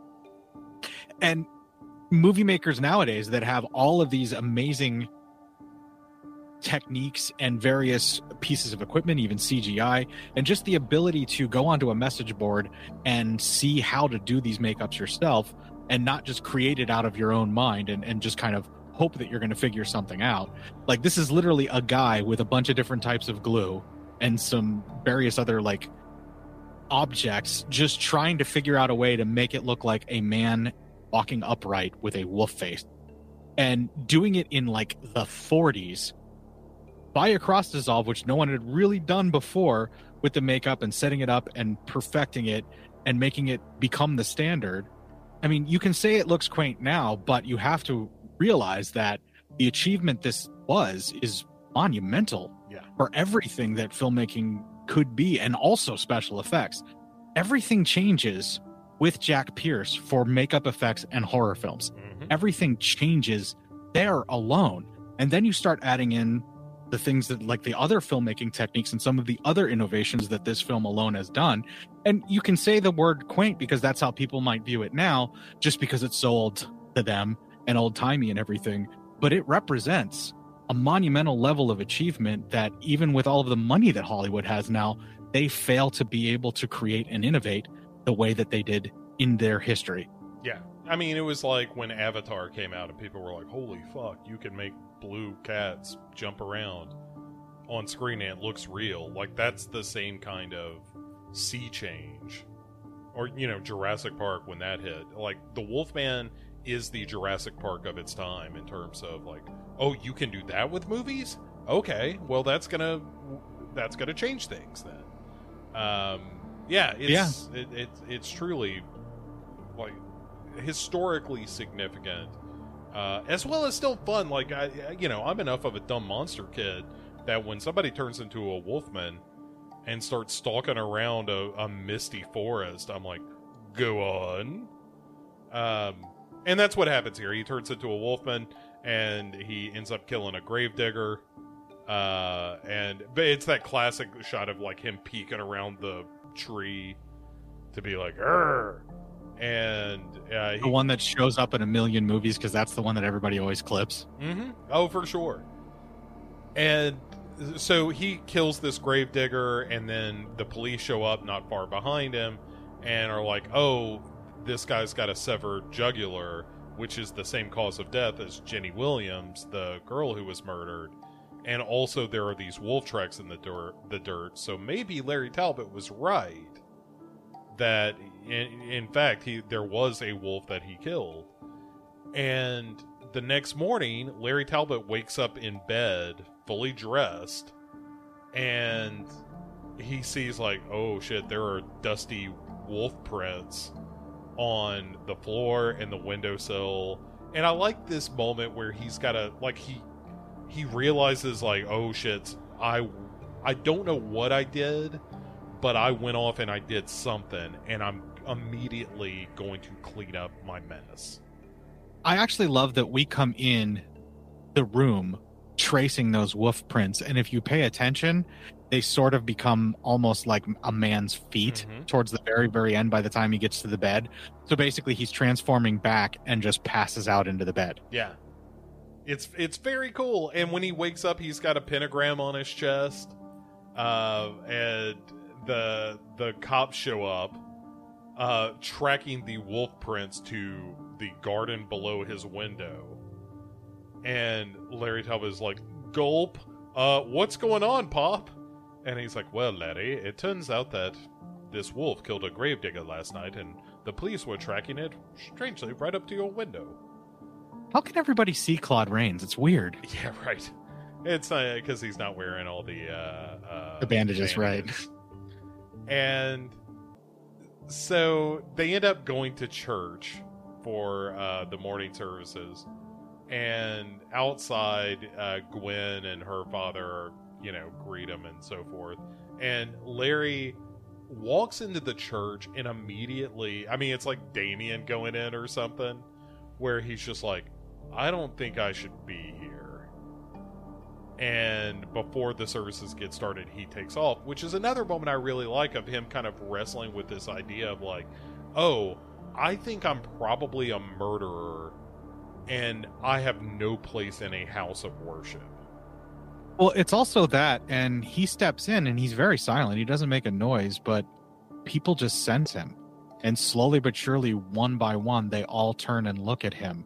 And that sense of feeling very much other and feeling like you're going to do something very awful and you may have already done something really awful.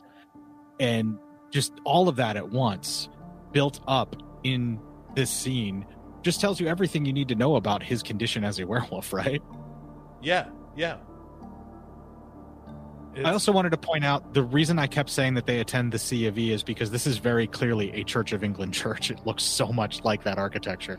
they never place the movie like there is some suggestion that it's in wales uh, there have been interviews with the creators who sort of suggested that maybe it's germany nobody ever really says for sure but yeah it sure feels like it's england is where this is all happening uh, it feels very, very English to me, and not just because I can't see the lead actor that's playing his dad. Yeah, yeah. Um okay, so Larry now is pretty convinced he's a werewolf. And he As are we. yeah, and so he tells his dad, "Hey, pop, I'm a werewolf." And he he his dad's like, "Don't be silly, Larry. Let's get the doctor in here." And so he tells the the doctor like, "I think I'm a werewolf. I told Pop and he doesn't believe me."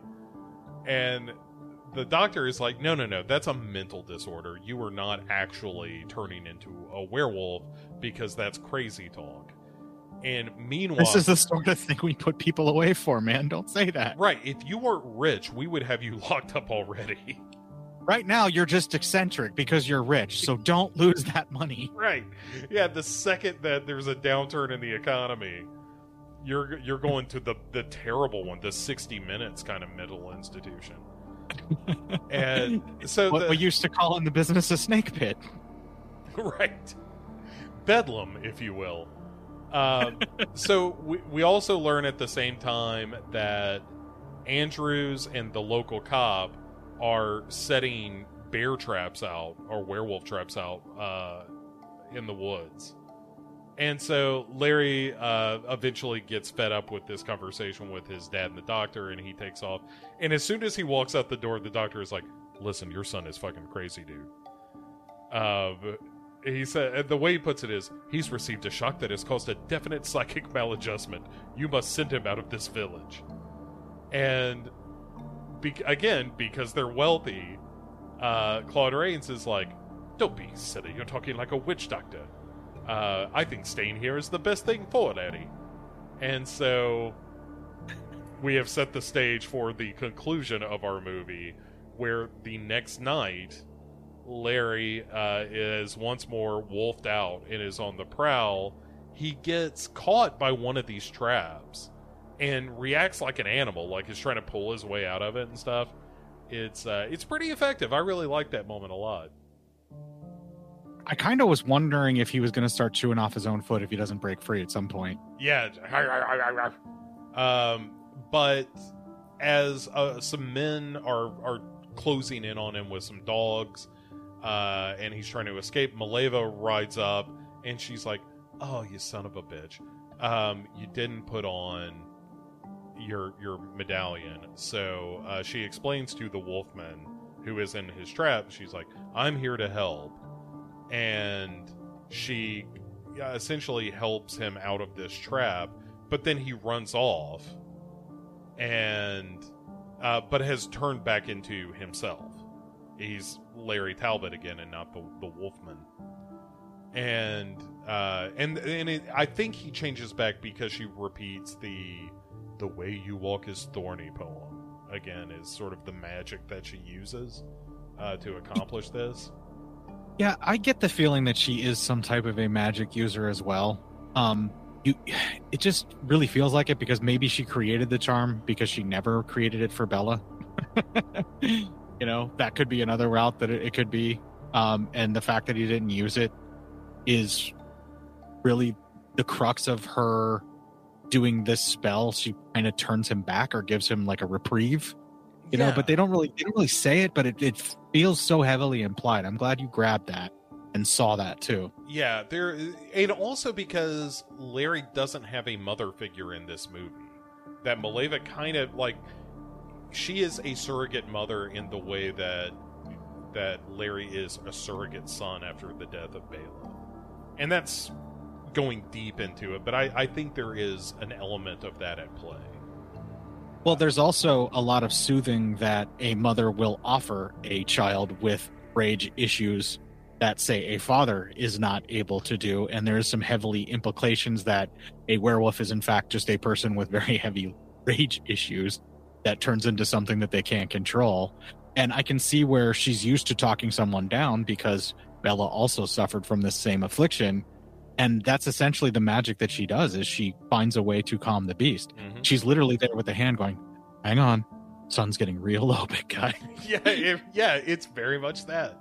Uh, and yeah so he runs off instead of sort of accepting her help and runs into a couple of villagers that are like hey what are you doing out here with no shoes on and smelling like a wolf and also, can you pronounce the word W without stammering? Get a word with the letter W in it without stammering. Uh, werewolf? their wolf, their castle. I thought you wanted to talk like that. I didn't want to talk like that. so good.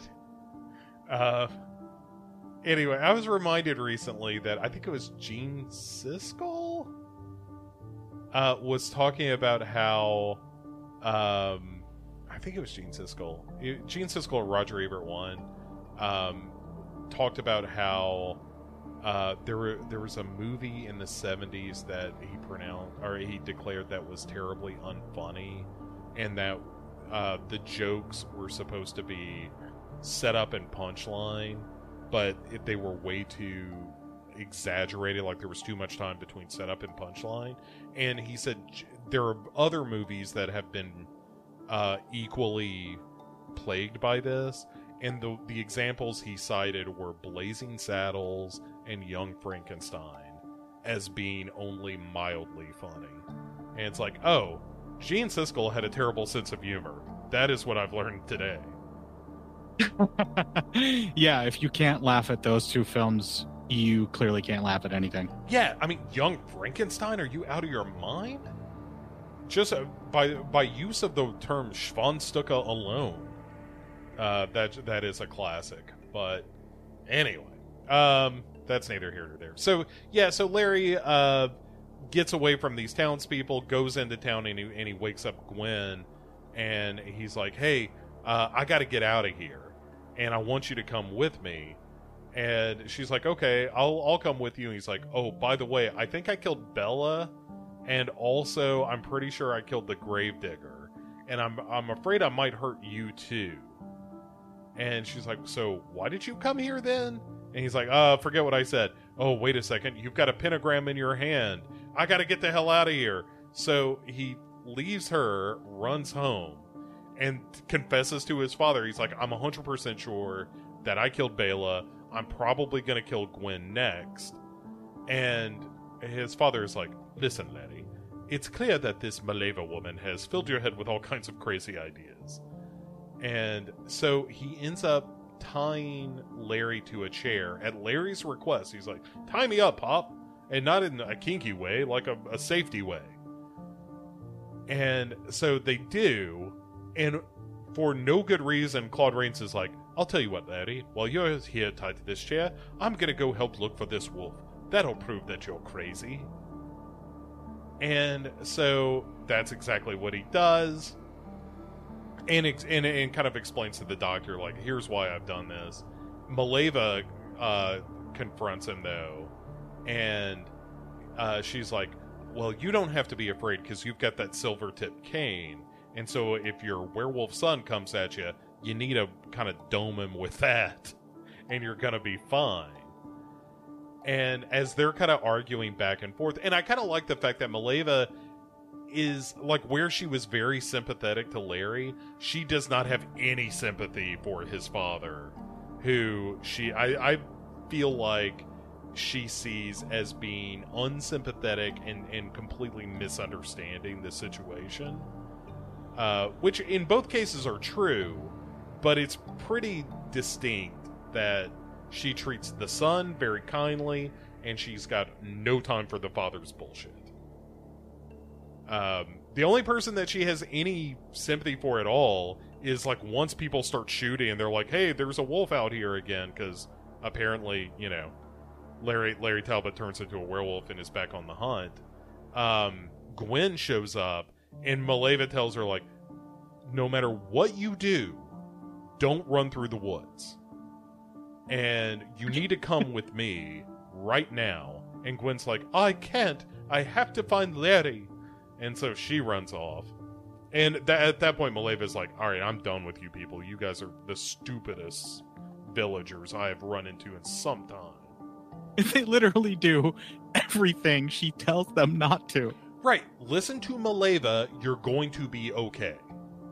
Um, but yeah, so Gwen runs off into the woods, and the wolfman uh, comes close and is about to attack her. They start struggling and then Larry's father shows up with his silver cane. They start fighting around, and then Claude Rains goes to town on this Wolfman with this uh, silver cane, beats the ever living shit out of it. You can see that Dad clearly had some anger issues too, because he really taps into that rage. Yeah, and and again, this is kind of apocryphal, but the story goes that during the filming of this, like there were some stunt people involved in that kind of thing, but uh, for sure, Claude Rains socked Lon Chaney Jr. with this this cane hard enough that it bruised his eye, and they had to kind of like, all right, we're done for the day. We gotta we gotta deal with this. But, but with Claude Rains, you kind of wonder if it wasn't just to put too much passion into using an object that they probably should have made sure it was rubber before handing to him to clobber someone else. Like if perhaps he wanted to make it look too realistic. I don't think it was with malicious intent. As opposed to if Evelyn Ankers was given that, I think she probably would have been doing it out of malicious intent. Right. She was probably like, hey, yeah, how about you hand that over? Let me take a couple of swings. Uh, but yeah, so he ends up killing the Wolfman and Maleva rolls up on him and is like, Oh, you dumb sons of bitches. I told you this was going to happen. All right. the way you walked was thorny, and then she, you know, uses her her magic poem, and then the Wolfman transforms back into Larry, and Claude Rains looks at the cane and then looks at this body with the sudden understanding of everything he told me was true. I have just murdered my own son. And uh, meanwhile, the cop shows up and says, Oh, the wolf must have attacked Gwen. And Larry came to her rescue and ended up being killed by this wolf. I'm really sorry about this, Claude Rains. And meanwhile, Clearly, he's rich, so he couldn't possibly have been the crazy murderer. It must have been that wolf, right? Everyone. um, is there money in it if I say yes? Shut up! Shut up! Lord Rains will pay you off later. Let's just move along. And yeah, and and the movie kind of closes with Gwen crying into the arms of her fiance, and Claude Rains looking fucking horrified at what he has just done. Which again, is the wolf real, or is it in fact just the beast that lived within that he inherited from his father? Dun dun dun. Yeah, I mean, I think that it's pretty explicit in this movie that it's real. But I think that's the holdover from the previous script, is what I'm getting at. Is oh, the oh for stuff. sure, yeah, yeah, yeah, yeah. I mean, in, in the the Larry Gill version of the script is how I heard it referred to. Yeah, then it's yes, like the father kills the son, and then you know the question is, well, what was he a monster, or was he a monster wearing a man's skin, or you know, it, it I, it's a more psychologically interesting movie that way, but it's also I don't know that it's a better movie that way. Yeah, Uh, that's fair. This is definitely a better movie. I like it just fine this way, where he's very much a monster, and all of that text becomes subtext. yeah, for sure. So let's. Uh, so that's the the story of the Wolfman, told in only slightly more time than it takes to actually watch the Wolfman. Uh, but let's get into the cast of this uh, movie, which we've touched on some already. Um, but uh, you know, just to to volley the first pitch, whatever. I'm mixing sports metaphors, I'm sure. Um, but L- Lon Chaney I Jr. know. I know shit about sports ball. right. So Lon Chaney Jr. as Lawrence Talbot um, is he's a really tragic figure. I think the thing I like most about this movie when I watch it now is I like seeing the the obvious inner turmoil of his character realizing what he's done. And also knowing as we talked about that this is a guy who was dealing with alcoholism. He had his own demons with you know the loss of his father and living in his father's shadow and that kind of thing. That he was kind of a tortured soul anyway. And and that comes across on screen. Like he i, I think he's one of the best things about lon chaney jr is he had a great uh way to emote. You know I, I think that's something he got from his father is that i don't know that his line deliveries are great but his face says a lot and he's a good physical actor i think. He conveys a wide range of emotions with just his presence all in the way that he holds his body which is probably something he definitely picked up given that lon chaney his father was raised by people who were deaf physical expressions of yourself are going to be vital for them to be able to visually see and get an idea of what it is that you're trying to say so i wouldn't doubt that that body language was handed down because you do tend to learn from your family. And I'm sure that his father may have tapered that back for other folks, but he probably still couldn't help being that expressive with his stances and his motions and his facial structure whenever he would look at someone. He needed to be able to emote that way. It had to have transferred over, right? And I mean, being around actors, because he had to have grown up when his dad was still acting as well, some of that had to transfer over into him just even subconsciously he had to pick some of that up just as a kid at some point in his life and then you, you add on top of that the raw talent that obviously would still be something that uh, could be handed down from father to son the acting ability it does tend to run in the families like special skills do tend to be a thing there are some families that are more technological based like mine. You know, we're a bunch of like autodidact engineers. we don't do it right, but we find a way to make it work, kind of red green style. And it's in his family too, or for acting is how I'm looking at it. You know, all right. So speaking of that, one of the saddest things about Lon Chaney Jr. is that when he was dying later in life, um, he, his father died uh, of the same thing. It was kind of a mix of a heady blend of uh, alcoholism and throat cancer. And um, at the end of his life, he couldn't speak. And so, much like his father at the end of his life, who also could not speak, both of them had to revert back to using sign language in their final days. And That's an interesting paradigm for both of them. Yeah, that Lon, Lon Chaney learned it from his parents, used it when he was young, used it at his death. Lon Chaney Jr. was taught by his father, used it when he was young, used it at his death. And it's a, a weird cycle. Um, but it's yeah, I, I I I think the story of Lon Chaney Jr. is is it's a sad one, but it's also fascinating because he is such a a, a tortured soul kind of guy. Um, but I, I like his performance a lot. I, you know, the other highlights for me are, uh, I think Claude Rains is great. I love Claude Rains. Uh, I will watch Claude Rains in just about anything, and uh, I think he he's great as the, you know, the skeptical father, the kind of voice of reason in this movie. Um, and like uh, my favorite performance, I think, is uh, Joseph Paine in Mr. Smith Goes to Washington is perhaps my, my favorite Claude Rains role. But um, he's just great. He's terrific, and he's great in this. He was an excellent Phantom as well.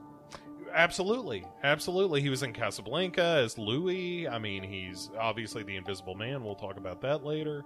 Um, but, well, not me, but someone. Yeah, yeah, yeah. Someone will talk about it.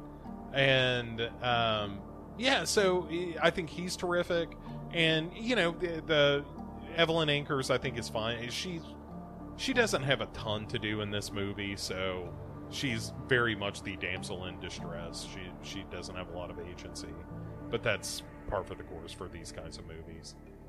Um, you know, something that I've also noticed about the particularly Universal monster movies as opposed to other films of the similar era is that the dialogue delivery is a lot more straightforward and there's a lot less of the putting on airs that early Hollywood acting used to be. Mm-hmm. Um, uh, that's around the same time.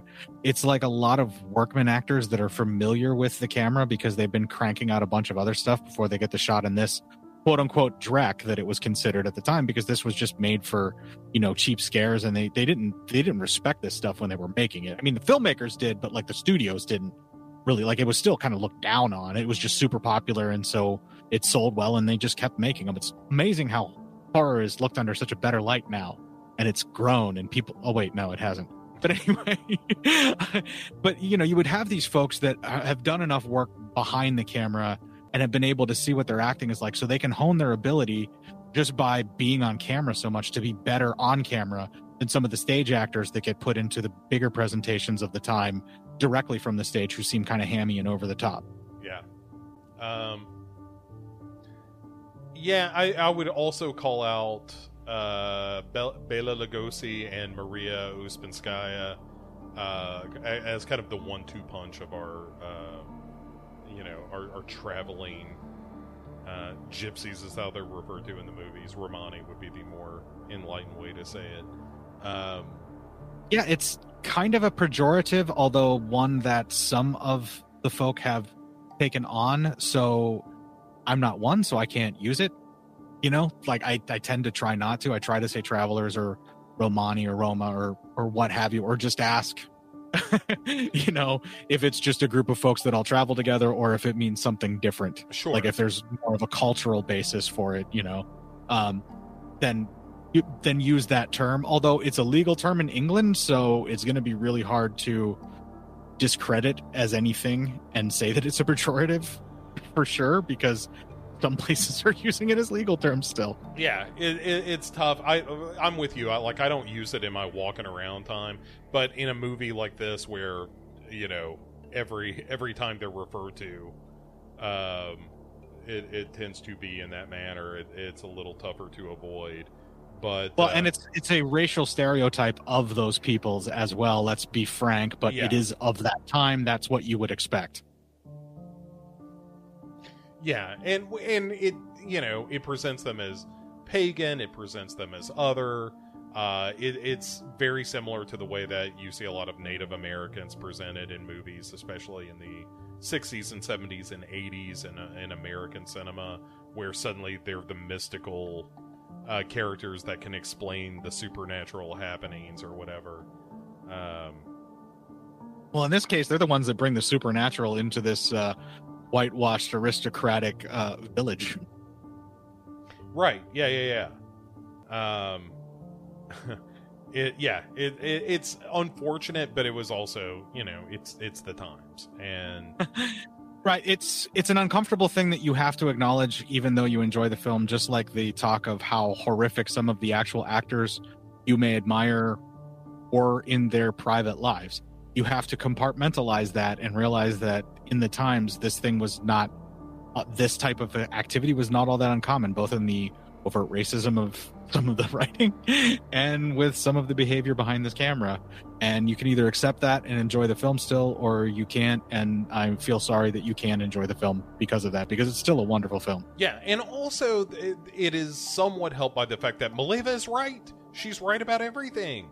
You know, like i i again, if everyone listened to Maleva, hashtag Maleva's right, um, everybody would have been fine. People would have survived this movie that otherwise ended up fucking dead, at least until the inevitable sequels. Um, well and the ability to kill a werewolf with silver becomes extremely dubious the next time the wolfman shows up in the universal series and is the same larry talbot yeah, all right, we'll briefly touch on that in a minute. But uh, any anything else about the cast that you want to point out before we move on to uh, the the themes of this film? No, I think we we kind of nailed like the, at least the main players, and I already made my one Ralph Bellamy joke I have about him being one of the Duke brothers. So I, I guess I'm all out. Excellent. Um, so uh, we and we've touched on some of this, but you know, this movie obviously, and all werewolf stories ultimately are about the dark nature that we all possess that we're afraid of letting come out to play because sometimes that part of ourselves does some shit that we've got to feel guilty and apologize for later. Um, I mean, I to me that is the primary theme of any werewolf movie of Jekyll and Hyde, any movie where you are through no fault of your own, you are put in a position where you are doing something that you would not normally do. You know, uh, that can be a metaphor for the alcoholism that Lon Chaney Jr. was battling. It can be like rage issues that you know we've talked about.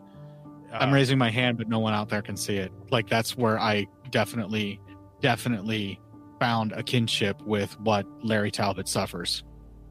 Yeah, yeah. I mean, it's we we all have that battle, and I think the psychology of this movie is very much about that. Um, and there there's also the idea not not to get away from that entirely, um, but there's also the idea that you have to wait for someone to die to get what you want. You know, uh, for Lon Chaney Jr., it was kind of waiting for his father to die and assuming his name for Larry Talbot, it's his older brother, as we discussed. And there is this sense of like the inheritance that you didn't, the inheritance you wanted and didn't think you were going to get, and then it happens for the worst possible reasons. And and that's one of the reasons like if this movie didn't have an honest to goodness wolfman and it was purely you know left to the imagination as to whether or not larry talbot or larry gill in that version of the script was um, an actual werewolf or if he was just psychologically damaged then i think you could make the argument like oh well you know he's inheriting this estate but it's through the death of his older brother, and that's left him unhinged. Um, but there's some interesting family shit in this movie, both with the brother, with his father, who, you know, is a bit cold with him, but, you know, they have conversations about how maybe this is an opportunity for them to be a little less standoffish with one another. Uh, with Maleva as this kind of mother character, like there is some some meat on that bone in terms of uh, where Larry sees himself in the world because he's, you know, he was a guy who was sent away and then comes back and he's a stranger wherever he goes. The other interesting aspect of that is we're talking about there's an, idea of inheritance, you know, or, or waiting around for someone to die and having things passed on, you know, that goes through the family. And I think I, I touched on it earlier, and I think this is a perfect opportunity to kind of bring it up here. But also, I believe that the Wolfman being an allegory for the rage issues and the fact that the way that the father so vehemently starts beating on the thing even after it's down and it's definitely probably already dead continues to strike it to the point where in 1941 you're wondering how did they get this past the ratings board? Yeah. uh, it becomes quite violent. I mean for its era obviously. It doesn't seem that violent now but it definitely is for its era. And i made the, the the reference that there's some rage issues and there's a there's moments where the way that claude rains plays this character you feel like he is holding back from ripping into people because he raises his voice for a moment, but then he always gets that aristocratic composure where he's like, I mustn't allow the plebs to see me in that state. They must see that I am fit to be where I am, kind of, de- Mhm. kind of deal. And he holds that back. And I, I, and it's also hinted at that like there was some great animosity, there was some great anger, there was something that was enough to where, as a child, Lon Chaney's character was sent away something happened that the father was needing to be away from him so much that he literally sent him to America to live to where he doesn't even have the same accent. Yeah. He is he is a complete stranger. He does not belong in this world and now this world is sort of being thrust upon him. And he's seeing a lot of who he is echoed in his father. While Claude Rains' character obviously physically looks nothing like Lon Chaney Jr., the thing that these two do so well is they match energy and you can feel the tension between the two of them when they're discussing some of these things. There is guilt there is remorse there are things that they have done that they regret how they have treated each other and they don't even feel like father and son and they barely even they feel more like strangers. They barely even recognize each other and they play off each other that way where a lot of what Claude Rains' decisions are later in the movie, especially when it's like, no nonsense, Larry needs to stay here. It's obviously where he's like, I've already lost one son, and I have driven this one away to where I don't even recognize him. I can't lose him now. Like you, you, it's it's played out on his face when he's doing that, hmm and the inheritance in this case happens to be those rage issues because there are moments where even they're talking, and he's trying to express anything emotion wise, and Claude Rains just looks like he's really holding something back and very reserved, and it feels like anger to me, anyway. And especially whenever he is trying to defend his son, he is quick to a very lot of like an outburst to try and cut things off and stop people. Not so much in the defense, just more in just his overreaction to the situation you know, because they're just implying, well, if it was a wolf, you know, why is why is this cane here? And he just immediately cuts them off. It's like nonsense that Larry wouldn't, you know, hurt Bela or something like that. Like he just jumps to that immediately, and it's it's a very angry way that he does it. So I feel that there are themes of that where it's being handed down, and there is that inheritance. And because of how dour even Maria Ouspenskaya's character is, did she create Bela? she make him the quote unquote wolf man that he is mm-hmm. if we're going to look at that psychologically because she seems to have a lot of anger issues just because she never seems to ever fucking smile and the minute you see her face it's like a dementor she sucks all the joy out of you Yeah. Yeah.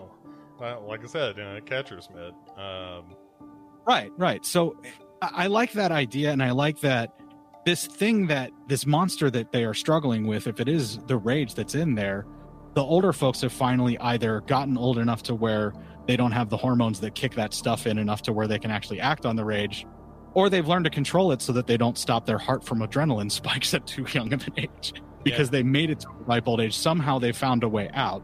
But because it's this inherited thing or it's this nurture thing that it runs through the family, both Bela and Lon succumb to that rage and it turns them into an unrecognizable monster that they are then horrified of the actions of what they've done. But it can't be them. It has to be this other thing because there is no way that they, the caring person, when they're not this rage monster, could be like that.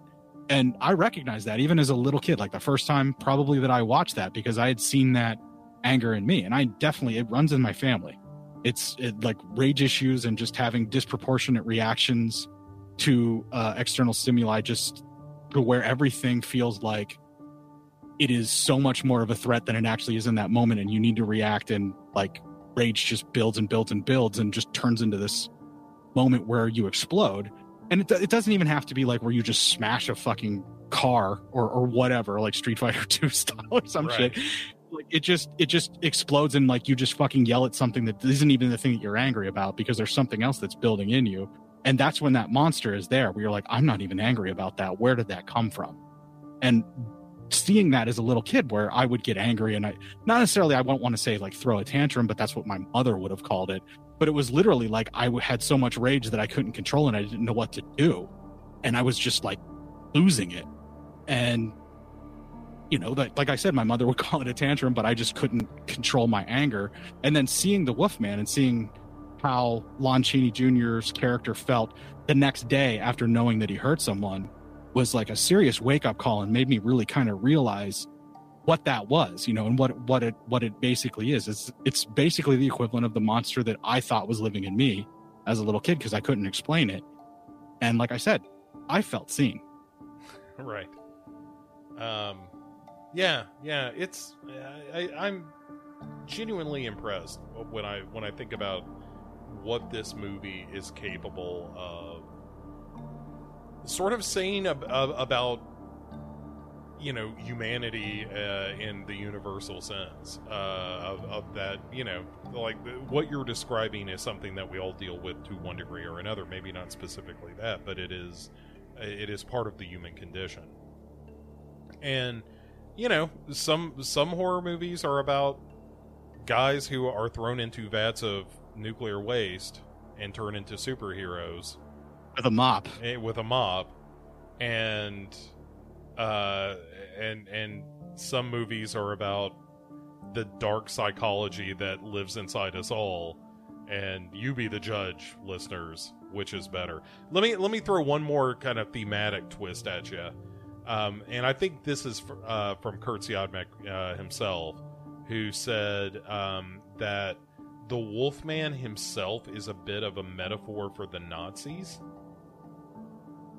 uh, because an otherwise good man turns into a vicious killing animal who knows who his next victim is because there is a symbol of a pentagram or star on them. And so, all right, that's a that's a bit of a stretch, but I can see the symbolism there. Yeah, I thought that was a pretty interesting take on it. I was like, all right, I yeah, I, I mean, it's not something I would have come to on my own, but this was certainly you know the rise of hitler. So the idea of, of someone saying like oh if you have this star that like the problem with that theory is that the star appears on on larry himself. And well it, yeah it's supposed to be that you see it on the next victim but i think the scar is supposed to be representative of the werewolf bite because uh, paul naschy does that too, where the werewolf bite actually forms a scar that is a star shape because of how the bite takes place um, with the, the teeth. I don't know exactly how it works out, but I, I guess that's what they were trying to hint at. But yes, he does have the symbol on him, but it was supposed to be the victims because he sees it in Evelyn Ankers' hand at one point and yeah. he knows that he's going to hurt her next. Yeah. Um, all right. So uh, let us then uh, wrap, or at least begin to wrap things up here with uh, a look at final thoughts and scores. As always, uh, we do a five star scale, we do allow half stars, There are no quarter stars because we are not monsters, unlike Lawrence Talbot. um, so, uh, sir, when you look back at the Wolfman, uh, a how how do you how does it land for you in a modern context, and uh, and two, uh, on a scale of five, how do you rate this thing? If I'm going to rate it solely on a modern context of looking at it through the eyes of how far we've come since the days that this film was made, and I can see the seams and everything like that, for the pure storytelling alone, it's still a 4.5. It's just not perfect because all the other things drag it back. Mm-hmm. But I'm only going to deduct a half a star because it's not their fault. I, I, I gotta look at it that way. But from all of the viewings that I have had with this film, and because of how much I connect with it, and even just ignoring what you asked me to do, I'm still going to give it a five. so, like, either way, it's 4.5 to five. Like, this is my absolute favorite Universal Monster movie. It's my favorite Universal Monster, seconded only with Frankenstein's Monster. Well, when we do uh, Universal's daughter, we will uh, we'll continue our discussion of Wolfman movies with you.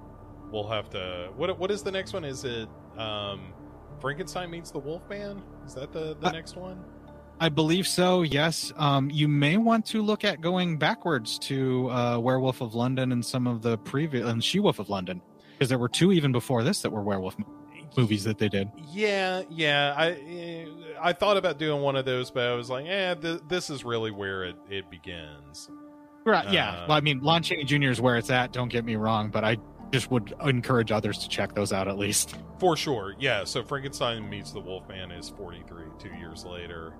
Um, so we might we might circle back to that. Um, Well, and I can I can tell you how that movie alone created an entire wave of werewolf movies that I am completely obsessed with. All right, I like the sound of that. Um, I will uh, I will second a lot of what you've said, and also add to that.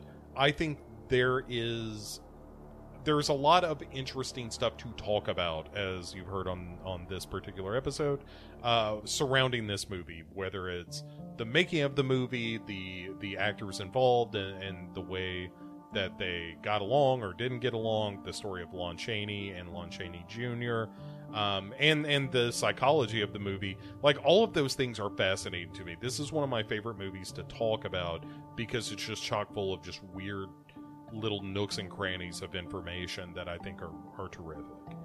Uh, and we've only scratched the surface on the psychology, the history, the various behind the scenes drama. I mean, go to the special features and get this on disc for goodness sakes. You will be rewarded. oh man, I've I've got that Universal Blu-ray set and it looks so nice. I'm so pleased with with the look of this thing.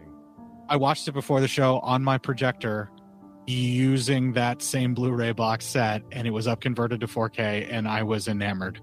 Yeah, it, it looks so good. Yeah, I, I, one of the reasons uh, for doing uh, Universal, even aside from the punnery involved, is just so I can kind of live in those discs for a month.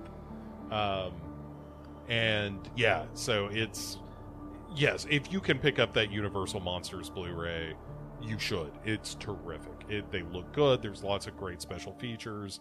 It's a really a, a really well done package. Um, so that being said, I'm gonna give this movie a solid four and a half as well. Um, it is a movie that I I have a lot of time for. Um, I think it is, you know, like I said, it's like it, it's like complaining about uh, uh, something like Night of the Living Dead not being modern. It's like, well, maybe not, but everything that we know about modern werewolf movies started with this movie. You know, it is it is the the forerunner of everything that I like about werewolf films, and I like a lot about werewolf films. So uh, yeah, I love this movie. I think it's terrific. I think uh, and and uh, lot, lots to chew on. Like it's a movie that once once we finish this conversation, I will probably have a further conversation with my lady friend about this movie just so I can sound smart.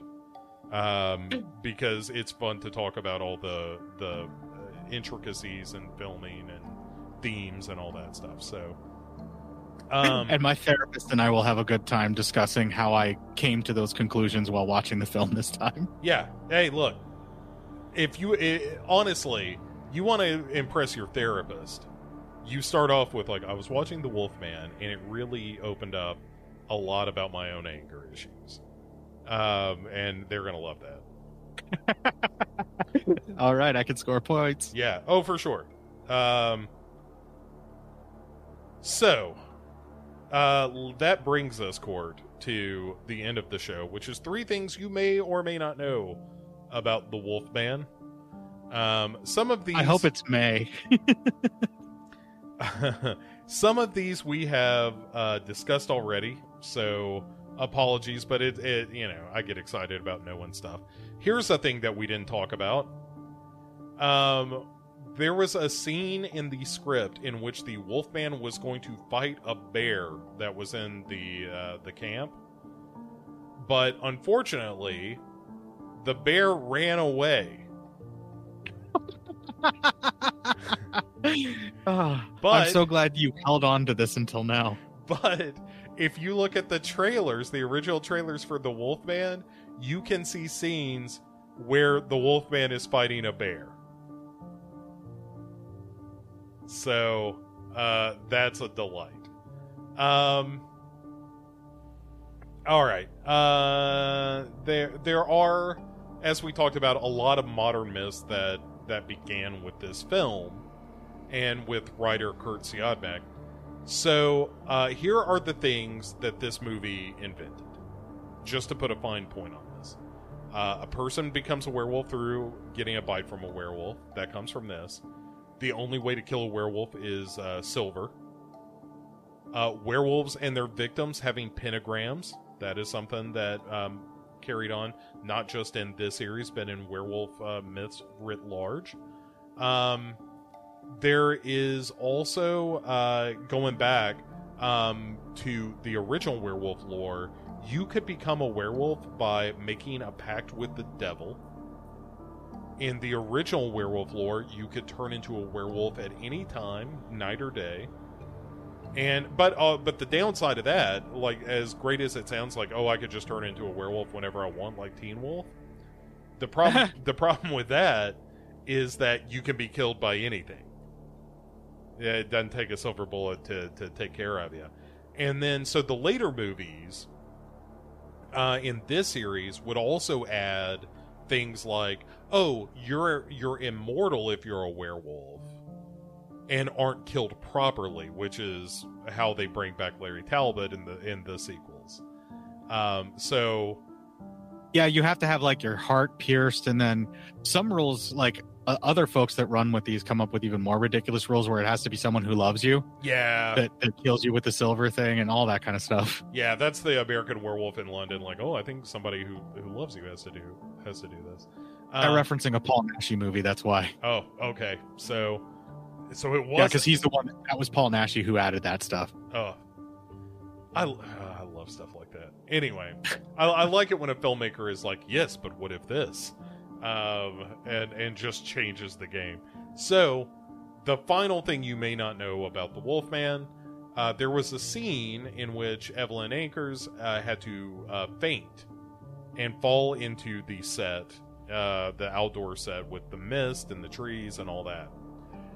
The the fumes from this fake fog they were using were so strong that she passed out. But the director, George Waggner, and the rest of the crew were working on some other part of the scene and didn't notice. And so it wasn't until way later that they started to tear down the set for the night that one of the technicians was like, "Hey, anybody uh, notice that there's a lady over here?" I don't want to look a gift horse in the mouth and nothing, but you know she's kind of unconscious, and that's not good. Yeah. Uh, so those are things you may not know about the Wolfman. Hopefully, uh, dear listeners, you have learned a lot that you may not know about the Wolfman and Lon Chaney and Lon Chaney Jr. and the history of werewolf movies and all kinds of stuff. It's one of the great things about talking about these uh, these Universal movies is that we get to go back to the beginning and and talk about how all this stuff, all the stuff that we love, all kind of springs from uh, a lot of these Universal movies, and uh, I, I adore it. So before we get out of here, though, before I fully cut you loose, Cort, tell the the kind people at home where they can hear more out of you. The easiest place to find me, everyone should know this that knows my voice. Legionpodcast.com forward slash cinema dash psyops dash podcast. That's the main landing or launching page from which I exist. I'm on Facebook as Cort Psyops. I am off the Twitter. I have kicked that habit at least. I keep on Facebook because that's where pretty much all my listeners keep on contact with me in that group. And of all of the tumbleweeds that are spinning all through of that particular social media, our Facebook group is actually one of the most active ones, particularly for a podcast. And I am so grateful for that. Yeah, yeah. You get you get a lot of action over there. I'm here here's uh my my role here with the social media is uh I check in about once a day at this point. Whether it's Facebook, Twitter, whatever it is um, it, I'm about a once a day where I like I bomb in, I see what what messages are out there. Every now and again, I'll kind of scan through some stuff and throw some likes around, and then I'm out. You know, like I, I hit it like SEAL Team Six. yeah, I I tend to keep in contact with people on there and keep conversations going. Um, basically in comment sections um, about movies and things like that, uh, pretty much keeping it in the groups. And that's the best place to be. Mm-hmm. Um, stay off the main feed, check into that maybe once, twice a day for news related stuff because I follow Reuters and all those other places for the articles there. Yeah, I'm trying to drag everybody over to Discord with me is what I'm trying to do. Where I'm just like, no, no, no, that's I I guarantee you I will see you there because that's what I have open for work all the time. Um, so uh, the the Discord's been a little bit snappier lately because I've been forcibly trying to like tell people like no no no if you want to just talk about random shit with me that is the place to do it um, anyway this ain't about my therapy this is about everybody's therapy uh, so uh, anyway thank you again as always you're the best i love it when you're when you're here and uh, we will do this again soon. And for the rest of you knuckleheads listening, I'll be right back to close the show. And there you have it. That is my conversation with Cort. Uh, thanks again to Cort Psyops for showing up. Be sure you're checking out Cinema Psyops uh, right here on LegionPodcasts.com uh, for more out of him. Uh, the if you aren't familiar with that show and had heard us say clip, then that comes from Cinema Psyops. You should listen uh, to that just so you get that joke. And I guarantee you, uh, you will, after one episode, uh, you will absolutely get uh, that that inside joke, as well as uh, a, a, genuine appreciation for Cort and what he does. He runs a tight ship over there. Uh, he and Matt both. That is the Wolfman. We are going to be turning our attention away from Wolfman and to Invisible Men uh, on the next episode. That's right, we are talking about The Invisible Man with Derek Bourgeois, uh, a movie that I dearly love. Uh, if you've never seen the original Invisible Man, you now have your homework. Go watch the original Invisible Man with Claude Rains. It is terrific. It is a fantastic movie, and uh, we we have a good time talking about it. So uh, that is coming next week. Um, if you want to get in touch with me, as I mentioned in the upfront, if you want to uh, chit chat about your own Universal movies, uh, we're going to be doing um, a, a, fair number of these movies because there's five weeks in June as it as it happens, uh, five Wednesdays in June, so you'll be getting five episodes this month. But uh, next month, I'll tell you right now, we're going to be talking about uh, monster dogs. So if you have a movie that you want to hear us talk about uh, involving monstrous dogs. Uh, and don't worry, Devil Dog Hound from Hell already on the list. Don't even worry about it. But uh, if you want to uh, pitch an idea, uh, then you can reach me at uh, facebook.com forward slash groups forward slash dark parade.